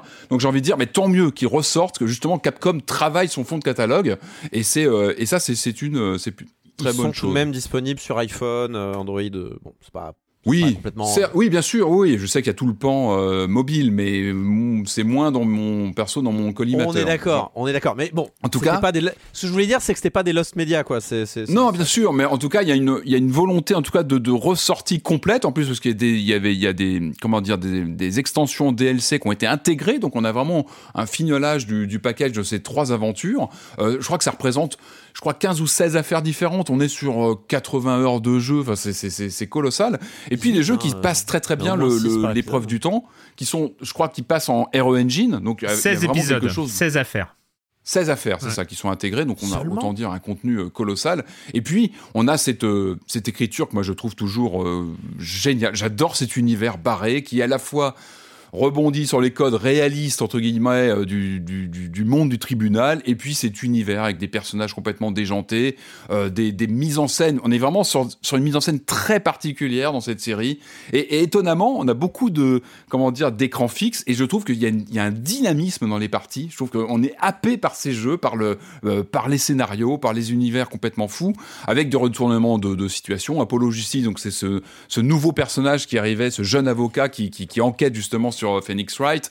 Ensuite, on a des histoires de tribunal en ruine, on a des justices complètement désavouées, donc c'est passionnant. Je trouve que Capcom a vraiment su, via ses différents volets, ses suites, ses évolutions de la série, questionner et jouer avec les codes comme ça de ce postulat de simulation de tribunal en mode action. Et je trouve ça, l'objet même est fabuleux, parce qu'en plus, on parle de tribunal, on parle de justice, mais c'est métissé avec des questions de spiritisme, de clairvoyance, donc tout ça pour dire qu'on est vraiment sur des jeux, moi je trouve très attachants, et qui sont d'une classe visuelle. Enfin, on parlait de différents styles visuels aujourd'hui. Là, au contraire, on est sur quelque chose de très travaillé, sur des expressions qui sont toujours très lisibles. En plus, là, on arrive. Donc, moi, je l'ai pratiqué sur Switch. C'est très beau sur la version portable. Je trouve que vraiment le jeu est absolument éclatant. La traduction française, c'est un vrai plus. C'est-à-dire que c'est vraiment des jeux qu'on peut mettre dans toutes les mains pour ça. C'est vraiment un vrai plaisir. Parce que c'est vrai que nous, quand on avait évoqué ces compilations... C'est une localisation, hein, c'est vraiment pensé. Enfin, il y a une réflexion. C'est bien traduit. Alors que je pense que c'est pas évident à traduire. C'est pas des jeux qui sont forcément faciles. Tous les personnages, par exemple, ont un nom. C'est un jeu de mots. Et du coup, ils ont dû adapter tous les noms des personnages. Et on sent qu'il y a un travail fou sur la VF, donc il faut bien le saluer. On a des modes de jeu automatique, autoplay, des modes histoire qui permettent de passer ces phases d'enquête ou d'ajustement lors du tribunal entre la preuve qui va faire éclater un témoignage qui n'est pas bon ou une incohérence dans une déposition. Ça peut prendre du temps en jeu, et puis on a ces fonctionnalités qui permettent de passer presque en mode spectateur et avoir les histoires qui s'enclenchent. J'avais noté, on a les systèmes d'archivage et discussion qui étaient là dans Dual Destinies et Spirit of Justice qui sont complètement intégrés ici. Donc on a vraiment un souci d'intégrer les derniers éléments de confort qui sont apparus au fil de la série. Et puis si t'as passé en 2024 que t'es un VN, c'est que t'as loupé un épisode quand même, hein, mais... Certes, mais c'est quand même là. Et je trouve que c'est à saluer, parce que ça participe à un confort de jeu qui est vraiment optimal. Et puis on a du plus. C'est que non seulement on a 3 jeux absolument majeurs avec les contenus additionnels, des heures et des heures d'histoires complètement folles, mais qui sont absolument, je trouve, fascinantes. Et en plus de ça, Capcom nous rajoute du contenu additionnel. Et c'est un vrai régal. J'avais noté, on a le hall d'orchestre, donc c'est pour réécouter les musiques. On a accès à des artworks de production, à un studio d'animation. C'est un système qui nous permet... Ça me fait délirer, de créer ses propres... Mais c'est fou, c'est vraiment un truc pour les fans. Enfin, c'est vraiment pensé. Ils ont compris, parce qu'ils ont vu que Ace Attorney, c'était le roi des mèmes sur Twitter. Ouais. Donc là, ils nous permettent de faire nous-mêmes des mèmes. C'est trop bien. Et tu peux prendre, donc en gros, on prend le fond qu'on veut, on prend le personnage qu'on veut, on peut ajuster les répliques, c'est vraiment... Ils proposent un putain de fond vert, désolé, c'est pour internet le truc. Il y a un fond vert, il y a même un fond bleu pour les personnages qui ont du vert sur eux, c'est... Il me tue, c'est trop rigolo. Et c'est génial, ils ont apporté ça à des jeux qui sont déjà très intéressants. On sent qu'il y a un soin, je le disais, dans les animations et dans la finition générale. Mais même je trouve que dans la déambulation même des contenus, on est quand même sur des jeux assez costauds, avec des dizaines de chapitres et d'enquêtes. Le choix des jeux, on peut passer les chapitres qu'on veut, on peut accéder en gros au cas qui nous intéresse, on peut zapper comme ça, comme tout une série bloquée dès le début, c'est génial. Comme une série Netflix où tu peux aller chercher l'épisode que tu as envie de refaire ou de revoir, ou parce que tu en as déjà fait un. Enfin, on sent qu'il y a vraiment un souci de confort, pour aussi bien pour les nouveaux joueurs que ceux qui connaissent et qui vont peut-être reprendre cette compilation, parce que elle se rend accessible du coup sur des nouvelles plateformes, PlayStation, Xbox, PC, mais aussi Switch, hein, parce que on sait la non rétrocompatibilité. Tu avais ton jeu sur 3DS, et si t'as plus ta 3DS, que t'es passé sur Switch, malheureusement la logique Nintendo fait que il faut racheter le jeu. c'est quand même 50€. C'est pas donné, mais bon, ça peut se justifier vu les contenus.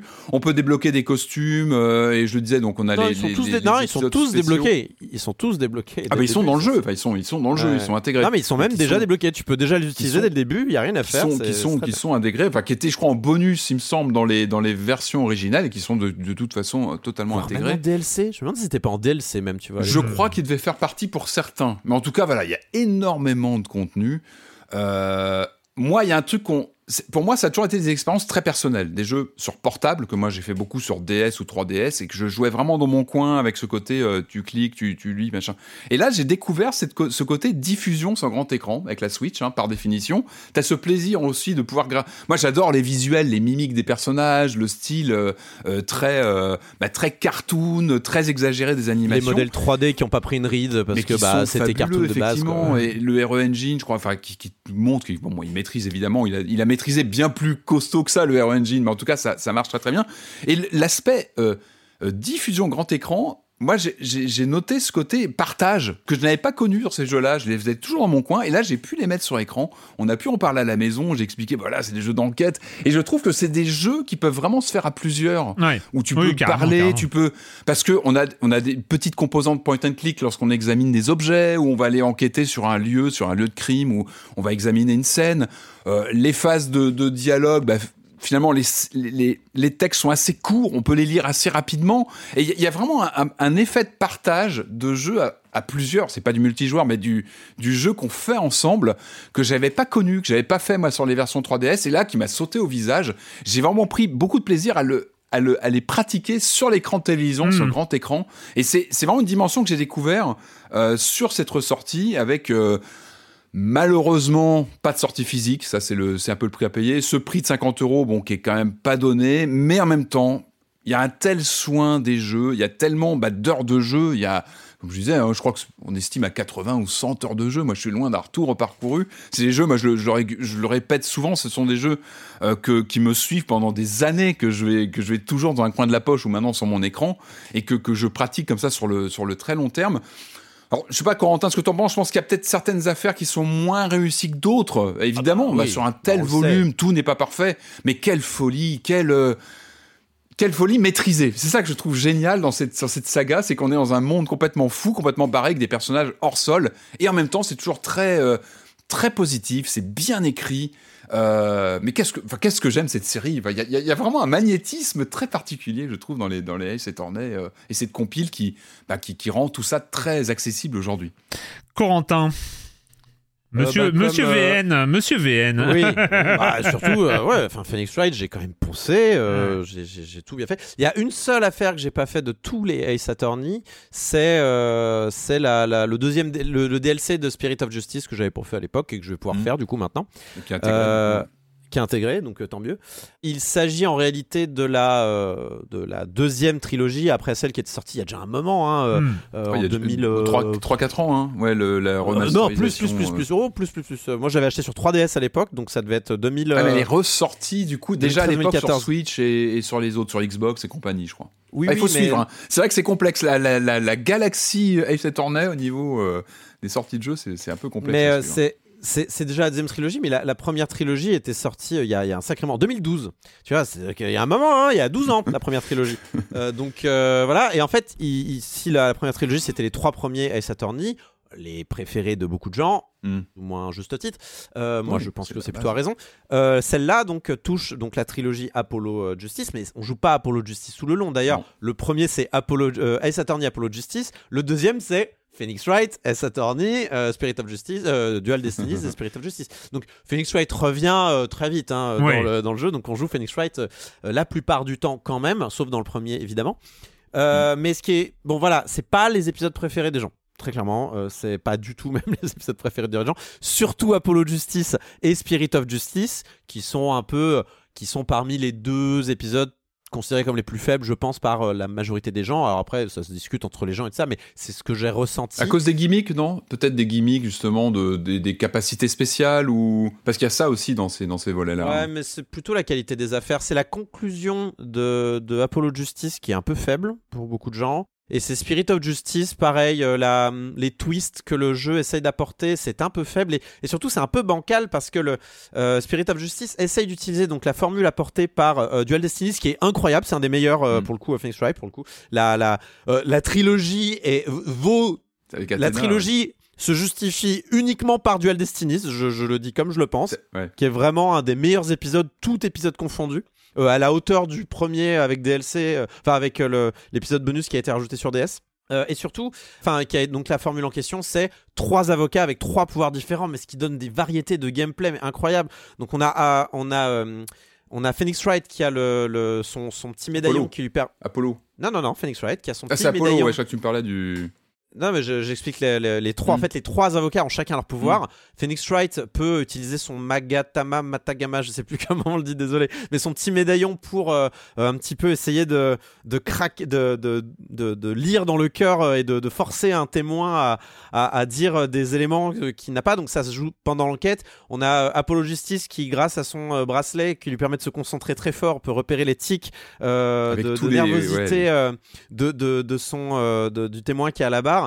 Et on a certainement le meilleur Athena Syke qui a un médaillon qui lui permet un médaillon technologique qui lui permet de voir les émotions ressenties par un témoin au moment où il raconte ce qui s'est passé, et en fait c'est à nous de voir ce qui n'est pas normal, et c'est génial. La mise en scène est formidable. Les bruitages, tout est dynamisé, je trouve, en termes de mise en scène. Et Spirit of Justice apporte aussi son petit truc en plus, sous la forme des séances de divination d'une prêtresse qui vous montre les derniers instants vus par la victime. Ce qui est super. C'est improbable et c'est génial. C'est super. Non, mais c'est sûr. Le spiritisme a toujours été une part importante des Phoenix Wright. Je veux dire, dès le premier Phoenix Wright. Maya peut, bien sûr, avec ses peut dons, prendre la fin, peut invoquer, peut channeler, je sais plus comment on dit en français, les morts. Au bout d'un moment, ça me choque pas qu'on ait une prêtresse qui peut invoquer une mare, dans un bassin, les dernières visions d'un mort. Moi, ça me choque absolument pas, et ça ajoute de la variété au gameplay, et c'est super parce qu'il faut ensuite comparer une interprétation aux visions. Les visions, c'est la vérité, c'est immuable. Par contre, l'interprétation, c'est plus compliqué. Donc il faut comparer l'interprétation et c'est super, c'est formidable, c'est des phases formidables. Bon, c'est pas le problème de Spirit of Justice, mais du coup cette trilogie, c'est la trilogie des gameplays, c'est la trilogie on a des idées, on va essayer de les mettre en application pour donner de la variété, à simplement apporter des preuves sur des témoignages. Et moi, je trouve quand même que ces tentatives, même si Spirit of Justice n'est pas le meilleur épisode à cause d'un petit peu de faiblesse d'affaires et tout ça, eh ben, il y a des tentatives de quelque chose. Il y a notamment cette idée d'aller à l'étranger.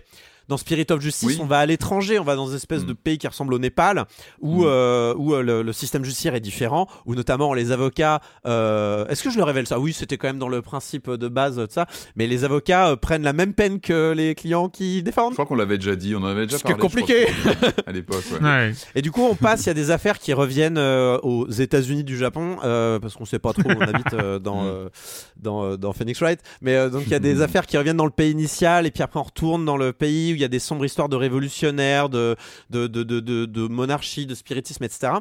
Et c'est super chouette parce que ça apporte beaucoup de variété, etc. C'est la trilogie la plus variée, pas forcément la plus cohérente, mais la plus variée. Toi qui es un spécialiste du VN, qui peut être régulièrement austère, il y a une austérité aussi au VN, et c'est très bien comme ça. Là, je trouve qu'il y a il y a du clinquant partout, il y a des systèmes de gameplay, il y a une barre d'énergie quand tu fais quand tu montes tes propositions pour découvrir ce qui s'est passé qu'un objet. T'as une barre d'énergie qui baisse avec des bruitages à chaque fois. C'est presque un jeu de baston, ces moments-là. Et je trouve que le jeu, il arrive vraiment à transformer, à donner une impulsion comme ça de rendre absolument ludique un truc qui n'en est pas. Enfin, on parle quand même de moments au tribunal. Enfin, c'est pas du tout ludique. Bon, le cinéma a su aussi s'en emparer avec d'autres codes. Hein, on n'est pas dans les mêmes codes. Le jeu vidéo ne réside pas dans les mécaniques. Le jeu vidéo réside dans ce qui se passe entre un joueur et son jeu. Donc, qui est du gameplay ou pas, entre guillemets, on s'en fout. Est-ce que toi, t'as eu l'impression de vivre quelque chose d'interactif et de personnel et de machin ? C'est là que réside le jeu vidéo. Et c'est pour ça que le VN est aussi puissant. C'est parce que on s'en fiche. On met beaucoup de soi-même, ouais, qu'on appuiera pendant une demi-heure si le truc il est passionnant et que la mise en scène un peu traditionnelle des VN, du texte qui apparaît, des petits bips, des visages des personnages qui s'animent. Phoenix Wright utilise beaucoup les petites icônes avec les objets, les pièces à condition qui apparaissent. En fait, il transforme très vite sa narration en mini puzzle fragmentaire pour continuer la narration. Et je trouve que c'est plutôt malin la façon dont il te fait toi-même interpréter, raconter ce qui s'est passé. Donc tu fais des faux essais, ça fonctionne pas. C'est toi-même qui te fais ton cheminement narratif. Et je trouve que c'est très malin parce que tout ça est agencé d'une façon que l'écriture, la narration même est comme ça fragmentée et elle t'accompagne et tu te sens toujours aux manettes en fait. Et il y a quelque chose de très malin, je trouve. Ça reste designé. C'est-à-dire que bien sûr, mais t'as cette sensation. Là, mais... Oui, mais c'est pas Obradine, c'est pas vraiment aussi. On est dans de l'enquête à l'ancienne, c'est-à-dire que tout est designé pour que les bonnes déductions arrivent au moment où le producteur ou le réalisateur a décidé que la réalisation devait arriver. Mais ça se passe pas dans la tête du joueur. Ouais. Ouais. Mais même si t'es en avance sur le jeu, et c'est là où le jeu parfois trébuche. Il faut se plier au tempo du jeu. Il faut se plier au tempo du jeu. Cela étant. Les affaires sont tellement tordues, tellement bien écrites dans l'ensemble, et notamment, dans Dual Destinies, vous avez les affaires parmi les plus tordues de toute la saga, vraiment. Et notamment l'affaire avec l'orque bonus là en DLC, mais je vous la recommande, elle est extraordinaire, et pas juste pour la chanson des pirates au début. Hein. C'est vraiment, elle est extraordinaire. Et surtout, c'est mis en scène. Par exemple, il y a régulièrement, à partir de Dual Destinies, ils mettent en place les moments où Phoenix est dans une impasse parce que l'épreuve n'amène pas sur une déduction, et donc il va un peu dans son palais mental et il fait une déduction et tu dois répondre à des questions simples, mais pour arriver à une déduction tellement révolutionnaire pour l'affaire que tu dois tout repenser. Et ça marche tellement bien, la musique est super, c'est des moments hype, musiques, t'es là. Je suis amoureux des musiques, je suis vraiment amoureux des motifs musicaux qui reviennent, en boucle en plus, mais qui sont tellement attachants, j'adore. Mais je crois que jamais un jeu rend des déductions mondaines aussi hype, c'est le jeu de la hype quoi. Tu sens un peu un super-héros des avocats quand vous n'avez plus... Vous n'avez plus aucune excuse pour ne pas jouer à Phoenix Wright. Il y a les deux trilogies qui sont sorties. Celle-ci se fait après l'autre. Ouais, je pense aussi. Vraiment important. Ouais. N'allez pas là-dessus. Si vous n'avez pas fait la première et que vous n'avez pas apprécié la première ne vieillit pas. C'est toujours aussi drôle. C'est un énorme classique. Ouais. Et sur Game Pass, je crois, si je dis pas de bêtises, il me semble.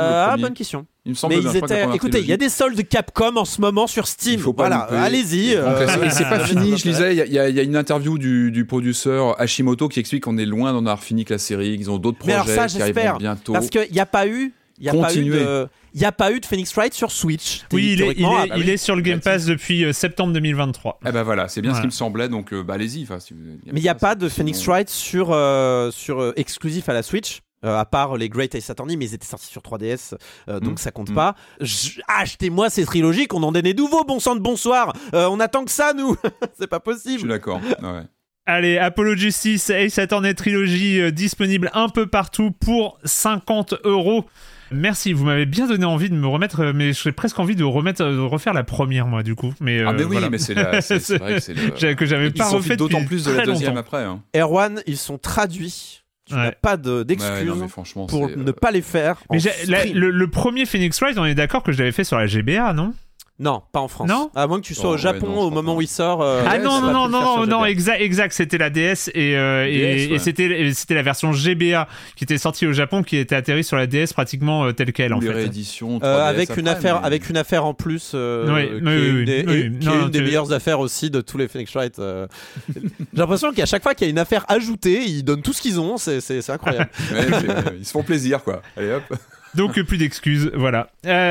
Écoutez, c'est fini pour cette semaine avec le jeu vidéo. Puis c'est le moment. Merci déjà à tous les deux. Le programme était vaste et très. On l'a allégé. Hein. On l'a allégé. Oui, c'est vrai. Il y a eu des choix éditoriaux, mais bon. Des reports. Je serais décédé, hein, si jamais on était parti sur tous ces jeux. Je serais mort. Moi aussi. C'est le moment de la question rituelle à laquelle vous n'allez pas échapper. Et quand vous ne jouez pas, vous faites quoi, Corentin ? Donc, je l'avais déjà dit, j'étais un peu tombé malade au début d'année. Du coup, m'a fallu... beaucoup même. Et du coup, un petit peu... basse énergie. Et alors, je sais pas vous, Patrick, c'est garanti, mais quand on est un peu bas énergie, culturellement parlant, il faut retomber dans des... Café. Alors, non, café. Non, c'est pas ça, non. Mais culturellement parlant, il faut retomber dans des doudous, des trucs qui nous font plaisir, même si c'est pas tout à fait justifié. Mais en vrai, il n'y a pas d'excuse pour le faire. Bah, par exemple. Mais alors, moi, j'ai fait une grosse découverte pendant ces derniers jours, avec un peu de boulot, la fatigue et tout ça. J'ai découvert que sur... Et ça me rappelait un petit peu l'histoire de Patrick. Je sais plus c'était sur quelle chaîne tu avais découvert qu'il passait les arabesques.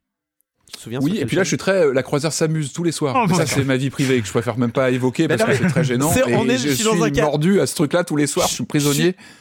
Je suis dans un cas de figure complètement similaire. C'était sur quelle chaîne arabesque? C'était Télébraise. Bon, alors je dirais, je suis pas allé jusqu'à Télébraise, mais je suis allé sur RTL 9. Ouais, mais c'est très bien aussi. On est dans un bail pour me rendre compte qu'ils rediffusaient tous les soirs des Stargate SG1. Aïe. Donc, Stargate SG1, c'est vraiment ma série malheureusement favorite, mais c'est parce que c'est une énorme Madeleine de Proust, c'est terrible. Et surtout, c'est disponible sur aucune putain de plateforme, et ça me saoule, à part du coup les replays de RTL9. Donc me voilà sur mon logiciel de télévision à aller sur replay RTL9 et de voir les épisodes qui défilent. Et Corentin, passe nous voir sur Croisière s'amuse le soir 19h, il y a 2-3 épisodes, c'est génial, t'as 3 histoires à l'intérieur à chaque fois, t'as plein de guests, c'est génial. Mais surtout, c'est infini, parce que Stargate SG1, donc série de 97 à 2007, quand même 10 ans d'épisodes, c'est 10 saisons, 214 épisodes. Je suis sûr arrêté au film, moi. Je me suis arrêté au film en direct ou DVD. Ben je sais pas, parce que c'est tellement différent, parce que le film donc de 94 de Roland Emmerich avec Kurt Russell notamment, c'est tellement différent, ça se prend très très au sérieux le film Stargate. Ah oui, c'est très premier degré. Ah oui, c'est alors que Stargate SG1, ça se prend pas tant que ça. Il y a MacGyver dedans. Voilà, il y a MacGyver, donc il y a Richard Dean Anderson, mais il y a aussi Christopher Judge qui fait la voix de Kratos dans les derniers God of War, si jamais vous l'avez oublié. Mais du coup, c'est une série qui est un peu fauchée quand même. Alors elle a du budget, mais qui est quand même un petit peu fauchée par rapport au film, qui se déroule dans 3 décors qui font tourner en boucle. Ah, dis donc, une planète avec des conifères et des cailloux, c'est incroyable. On dirait le Canada. Bah oui, c'est une série américano-canadienne, donc évidemment que ça ressemble au Canada. Mais du coup, étrangement, elle est tout le casting est canadien quasiment. Enfin, c'est évidemment que c'est le Canada. Mais du coup, tu as en fait, c'est une série qui est vachement basée sur 2 choses. Ces personnages qui ont des rapports qui évoluent sur 10 ans évidemment, mais c'est tendre, il y a des moments c'est vraiment tendre, enfin, tu sens qu'il y a une vraie amitié, mais tu sens que c'est aussi des acteurs qui ont fait 10 ans ensemble la même série. Et sont-ce les personnages du film d'ailleurs? Est-ce que non, pas du tout. Non. Okay. Je crois qu'il n'y a pas un seul acteur en commun. Non mais pas les acteurs, ça je sais, mais je me demandais si le lore était... Non, est-ce que les personnages sont les mêmes, oui. Tu as Daniel Jackson, en fait tu as Daniel Jackson...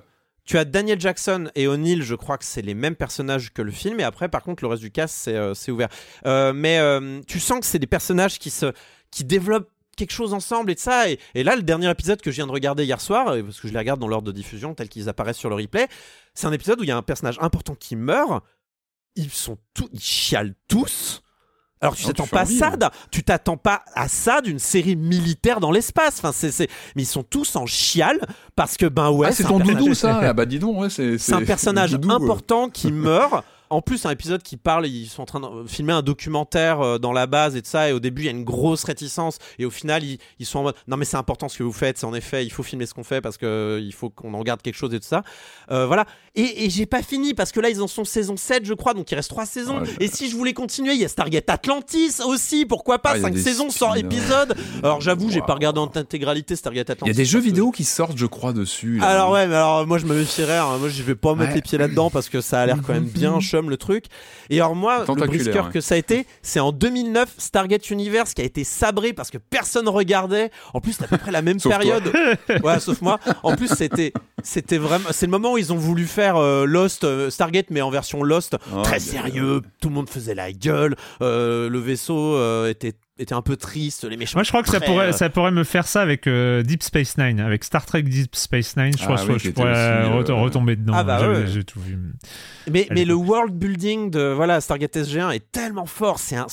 Tout est cohérent du début à la fin. Et je crois que c'est ça qui m'a aussi beaucoup accroché, c'est que ce qui se passe dans Stargate, c'est du bullshit, mais du bullshit cohérent du début à la fin, ce qui fait que tu regardes ça comme un shonen presque, tu regardes ça comme Avatar, le dernier maître de l'air, voilà, c'est cohérent, c'est fun, et les personnages sont humains.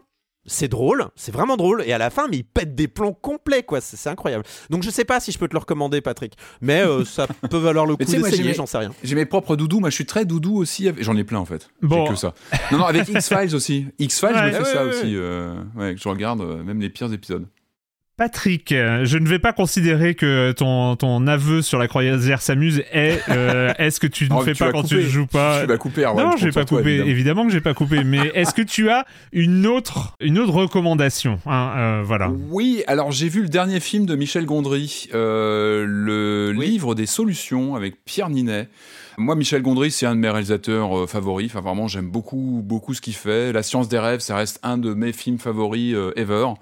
J'ai eu plus de mal sur le livre des solutions, j'ai eu plus de mal à rentrer dedans. On suit Pierre Ninet, donc, qui est réalisateur de films un peu hystérique, qui est en train d'essayer de boucler son film, qui maltraite un peu ses comparses, qui se comporte assez mal, qui est dans sa bulle et qui violente un peu tout le monde pour finir son film qu'il ne veut pas voir dans l'ordre, il veut pas revoir le montage. Enfin, le film est difficile. J'ai eu du mal à rentrer dedans, en fait, vraiment. Je l'ai encaissé. Et ce personnage, j'ai rien contre Pierre Ninet du tout. Au contraire, j'aime plutôt bien l'acteur.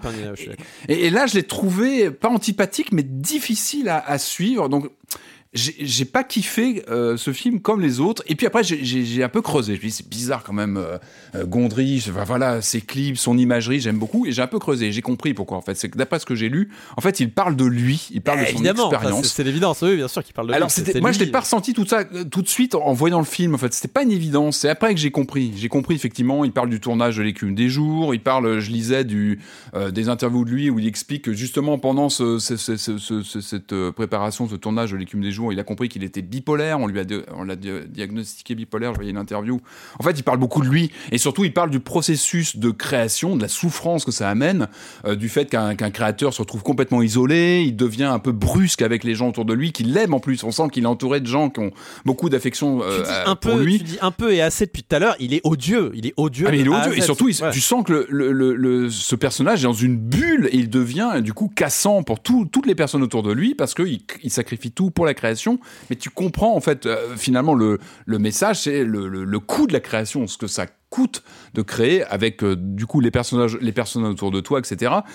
Donc j'ai eu un peu de mal, mais voilà, quand tu comprends en fait ce qu'il a voulu faire passer comme message, tu cernes un petit peu mieux. En fait, en sortant, je savais pas quoi en penser. Ah mais oui, c'est très perturbant. Moi, je suis allé voir au cinéma et quand je suis sorti, j'adore Gondry aussi, hein, je suis d'accord avec toi, j'aime beaucoup le cinéma de Gondry, mais waouh, je suis sorti, je sais pas si j'aime ce film, et plus le temps passe, moins je l'aime en fait. Et en fait, moi, ce que j'en ressors, c'est quand même un mec qui en effet t'explique que, bon, on peut être odieux si on fait un bon film, quoi. Parce qu'à la fin. Oui, c'est ça, il y a ce côté sacrifice. Et moi, je trouve que c'est un discours très franco-français qu'on a tout le temps dès qu'on a un Depardieu ou un truc comme ça. Oui, mais c'est un bon sacré. Oui, mais c'est un bon réalisateur et tout ça. C'est quand même compliqué d'avoir des films comme ça. J'ai eu beaucoup, beaucoup de mal. Enfin, maintenant, j'ai un mal fou avec ce film, quoi. Je le trouve un peu compliqué en 2024, quoi. Et c'est le total négatif d'un film comme La Science des Rêves, qui est complètement dans l'angle absolument inverse, qui est beaucoup plus... je trouve que c'est un film qui est très positif, qui est très accueillant, avec des personnages ultra attachants. Et là, c'est vrai que ce Pierre Ninet, t'as du mal à rentrer dedans, t'as du mal à t'attacher au personnage. J'en suis sorti aussi assez perturbé. Ouais, okay. C'est perturbant aussi, je suis d'accord. Ouais. Mitigé. Moi, pour ma part, je suis tombé totalement par hasard sur une chaîne YouTube qui est toute récente, qui est consacrée aux jeux vidéo. Donc, c'est pas voilà. Ça s'appelle Glitch le média, c'est le nom de la chaîne. C'est tenu par deux personnes et en fait, ils ont sorti une série de deux vidéos sur le speedrun. Qui sont vraiment sympas, qui sont le speedrun a tout changé et le désir insensé des speedrunners. Alors tu sens que c'est une vidéo mais qui est séparée en deux. Et donc, ce que j'ai bien aimé, c'est qu'ils sont pas tombés dans la vibe actuelle du jeu, comment on peut appeler ça, les The Great Review like, enfin les youtubeurs qui racontent toujours l'histoire, tout ça. Non mais les trucs hyper narratifs et tout ça, c'est qui que je respecte totalement, hein. Il y a des très bonnes choses. Côté speedrun, tu as par exemple Summoning Salt qui fait pas mal ça, c'est raconté. Mais donc il y a beaucoup de choses qui existent déjà là-dedans, et eux ils ont un angle où ils racontent des histoires et tout ça, mais avec une approche. En fait il y a plein de, en fait il y a des interviews. C'est vraiment un peu un aspect documentaire à chaque fois, où ils ont interviewé des chercheurs là pour le speedrun. Il y a Sacha Bernard qui est un doctorant spécialisé, t'as Fanny Barnabé qui intervient aussi, et puis des speedrunners évidemment. Donc il y a un aspect plus documentaire, ce qui rend le truc vraiment vraiment sympa. C'est pas des grosses vidéos, hein. À chaque fois c'est une vingtaine de minutes, et donc voilà, je voulais juste signaler, c'est une toute petite chaîne, ils sont pas encore à 1000 abonnés et tout ça, vient de se lancer. Comment t'es tombé dessus? C'est une recommandation YouTube? Non, je ne sais plus, je crois que j'étais en train de surfer, de balader dans les comptes Twitter des chercheurs justement, et il y a eu des retweets et tout ça, et donc j'ai cliqué sur la vidéo, et vu que le truc tenait bien, je suis arrivé au bout. Ça aurait pas été déconnant que ça soit une reco YouTube, parce que des fois YouTube me suggère des trucs vus par. Non, c'était pas là pour le coup, c'était pas une reco YouTube, hein. Je suis vraiment passé par je crois les réseaux sociaux de chercheurs du Game Lab de Liège. Enfin voilà, je crois que je suis passé par là, et donc je suis tombé là-dessus, et vraiment en tout cas un bon début de chaîne. Je trouve que c'est, le résultat est vraiment pas mal. C'est cool. Donc voilà, Glitch le média. C'est fini pour cette semaine. Merci encore à tous les deux. Et puis, on se retrouve la semaine prochaine pour parler de jeux vidéo sur libération.fr et sur les internets. Ciao. Ciao. Yo, ciao.